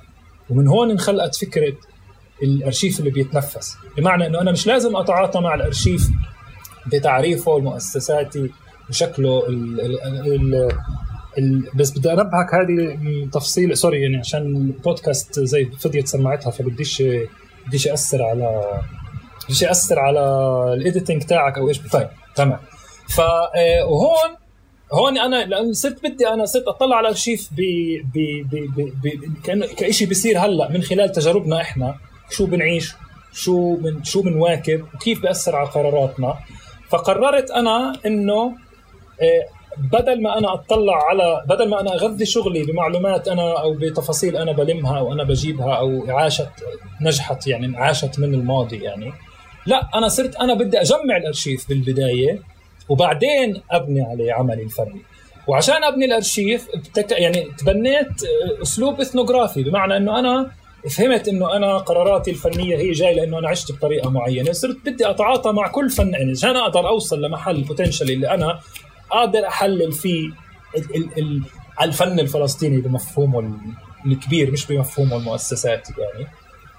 صرت بدي أتعامل مع الفنانين زيي. صرت بديش أنا أطلع على فنهم كيف بنعرض في المؤسسة أو بالمتحف. لا أنا بدي أتعرف على فنهم كيف هم بنوه. يعني أنا بديش اعرف بديش يحللوا بديش أقعد مع الفنانين ويقعدوا يشرحوا لي رمزيات أعمالهم وشو عملوها. لا بدي يشرحوا لي ليش أخذوا هاي القرارات؟ ليش شو مرق فيه في حياته كل فنان؟ وليش أنتج بهاي الطريقة؟ ومن هون ومن هون اتسعت الدائرة. يعني من هون اتسعت الدائرة وهون صار صرت أنا اللي نجحت فيه بهاي إنه أنا بنفس الوقت هاي المعلومات اللي أنا بجمعها بطريقة إثنوغرافية بقدر أحطها بشغلي الفني أعمل عليها أستعملها كإلهام لأعمال فيديو أو أعمال إنشائية أو lecture performance الخ الخ الخ الخ بس بنفس الوقت ال process اللي بتحرك هذا العمل الفني اللي له دور في مجال الفن هي process بنبنى عليها. لأنه أنا أنا بروح لما بروح على حيفا بقعد بقابل 50 فنان بيشتغلوا في مساحة حيفا. وبجي بحطهم جنب دائرة ثانية عن 50 فنان في رام الله ودائرة ثالثة عن 50 ل 20 فنان في باريس مقيمين في باريس فلسطينية ولندن وغزة وجنين وكل المحلات هاي. بضلها تكبر الدائرة. بتصير بطلع من ال... بطلع من فكرة الحدود اللي انفرضت علي وبطلع من تعريف الفلسطيني على إنه هي مساحة جغرافية لها بداية ولها نهاية وبصفي تعريفي للفلسطيني هو التجربة اللي بعيشها. إذا أنت بتعيش تجربة فلسطينية حتى لو أنت بتقول تقولش حتى لو أنت مش واعي لحالك إنه أنت فلسطيني. أنا بعرفك إنه أنت فلسطيني وأنت بتكون جزء من هذا الأرشيف. فبالتالي أنا بحس إنه في في زي وعد معين أو طموح معين أنا بسعى له في هاي العملية الإثنوغرافية بتجميع مع معلومات اللي قادرة تقدم آه، فهم معرفي عن فلسطين بيختلف مع الفهم المؤسساتي اللي ساد بعد أوسلو واللي بيختزل ال ال الأشخاص الفلسطينيين والأشياء الفلسطينية بأناس وأشياء بتصير في مساحة جغرافية محددة فقط. فهذا شكراً. حبيبي أحمد أنا آسف إن يعني آسف إذا شطيت بس آه أنا أنا طبعي بستطرد كثير يعني ف لا تمام. أنا كنت بدك تحكي شيء وقاطعتك؟ لا لا. فكرت أخلص. لا لا أنا لا بالعكس أنا يعني وقفت حكيت بالمحل اللي أنا وقفت فيه. هذه خبرة إعلامية نشهد لها يعني. لا شكرا كثير يعطيك ألف عافية. حبيبي بالعكس يعني كثير يعني كثير الحوار يعني سعيد و وهيك. يبعث شكرا على المساحة يعني. خلي لي إياك حبيبي. أنا بالعادة بنهي الحوار ب... ب... بأشياء زاكيه فخبرني عن علاقتك مع المقلوبة. أنا الإشي واحدة من الأشياء اللي ما حكيتهاش حكينا عن سكيلز كثير بس أنا أنا حدا يعني أنا حدا لو ما بدي يعني لو لو لو عالم الفن بنتهي بكرة بصير طباخ. طيب يعني كيف تطبخ المقلوبة؟ يلا أحكي تفاصيل أحكي لا تفاصيل مع شهوه يعني. لا لا بس شو مكونات أساسية؟ آه ب 30 ثانية. أنا آه يعني أنا يعني دجاج أو لحمة هذا مفروغ منه. آه. بحب زهر باذنجان وبطاطا. شوية بندور عشان بندوره هيك بتعمل جو يعني هاي بالقاع هيك بتعمل عصارة هيك وبتتنقط لما تقلبها. إيش طب أعطيني سرك سرك للمقلوبة تبعتك سري إيش آه، يعني إيش السر؟ مش عارف إذا في سر يعني هي آه، السر إنه آه هذا السر تعلمته من مرت خالي لأنه هاي يعني مرت خالي هي واحدة من الله الله يعطيها الصحة. آه هي واحدة من الناس اللي يعني آه يعني هذه آه يعني كل الناس بتشهد لهم في عالم المقلوبتها آه. أوكي واحدة شو من الأسرار اللي تعلمتها منها هي تبهيرة الرز. يعني أنا مثلا ما كنت كنت أنا أركن إنه أنا المرأة بتتبهر وبتنحط فيها كل البهارات وكل الخضار وهذا وهي اللي بتعطي الطعم للرز. فأنا ما كنتش. أستثمر في يعني آه. في الرز فهاي كانت نقلة نوعية بالنسبة لي لما اكتشفت انه إنه لا لازم تبهر مزبوط آه. مزبوط مزبوط هي آه. هي هي هي شيء مفتاحي مش عارف إذا اعطيت مش عارف إذا أعطيت سر ولا فضحت حالي إنه أنا هذا اكتشف مؤخرا يعني انه إنه لازم الرز يتبهر لا لا بحب أحكي لك في في مفاجآت كثير يعني صرت عامل كثير حوارات. كل مرة بسأل هذا الحوار فكل مرة بيطلع بومبا يعني. فانت أنا... بالعكس عم تعطي شيء إيجابي عظيم يعني. لا أنا بحب بساهم بتطوير المقلوبة. شكرا جزيلا أنا بسان. الله يعطيك ألف عافية. حبيبي الله يسعدك. يعني مش أنا مطور شكرا. لا لا حبيبي شكرا. يعطيك ألف عافية. حبيبي أحمد عن جد شكرا ل... يعني شكرا لأسئلتك. شكرا على التشالنج وعلى التحدي يعني وعلى على كل ال...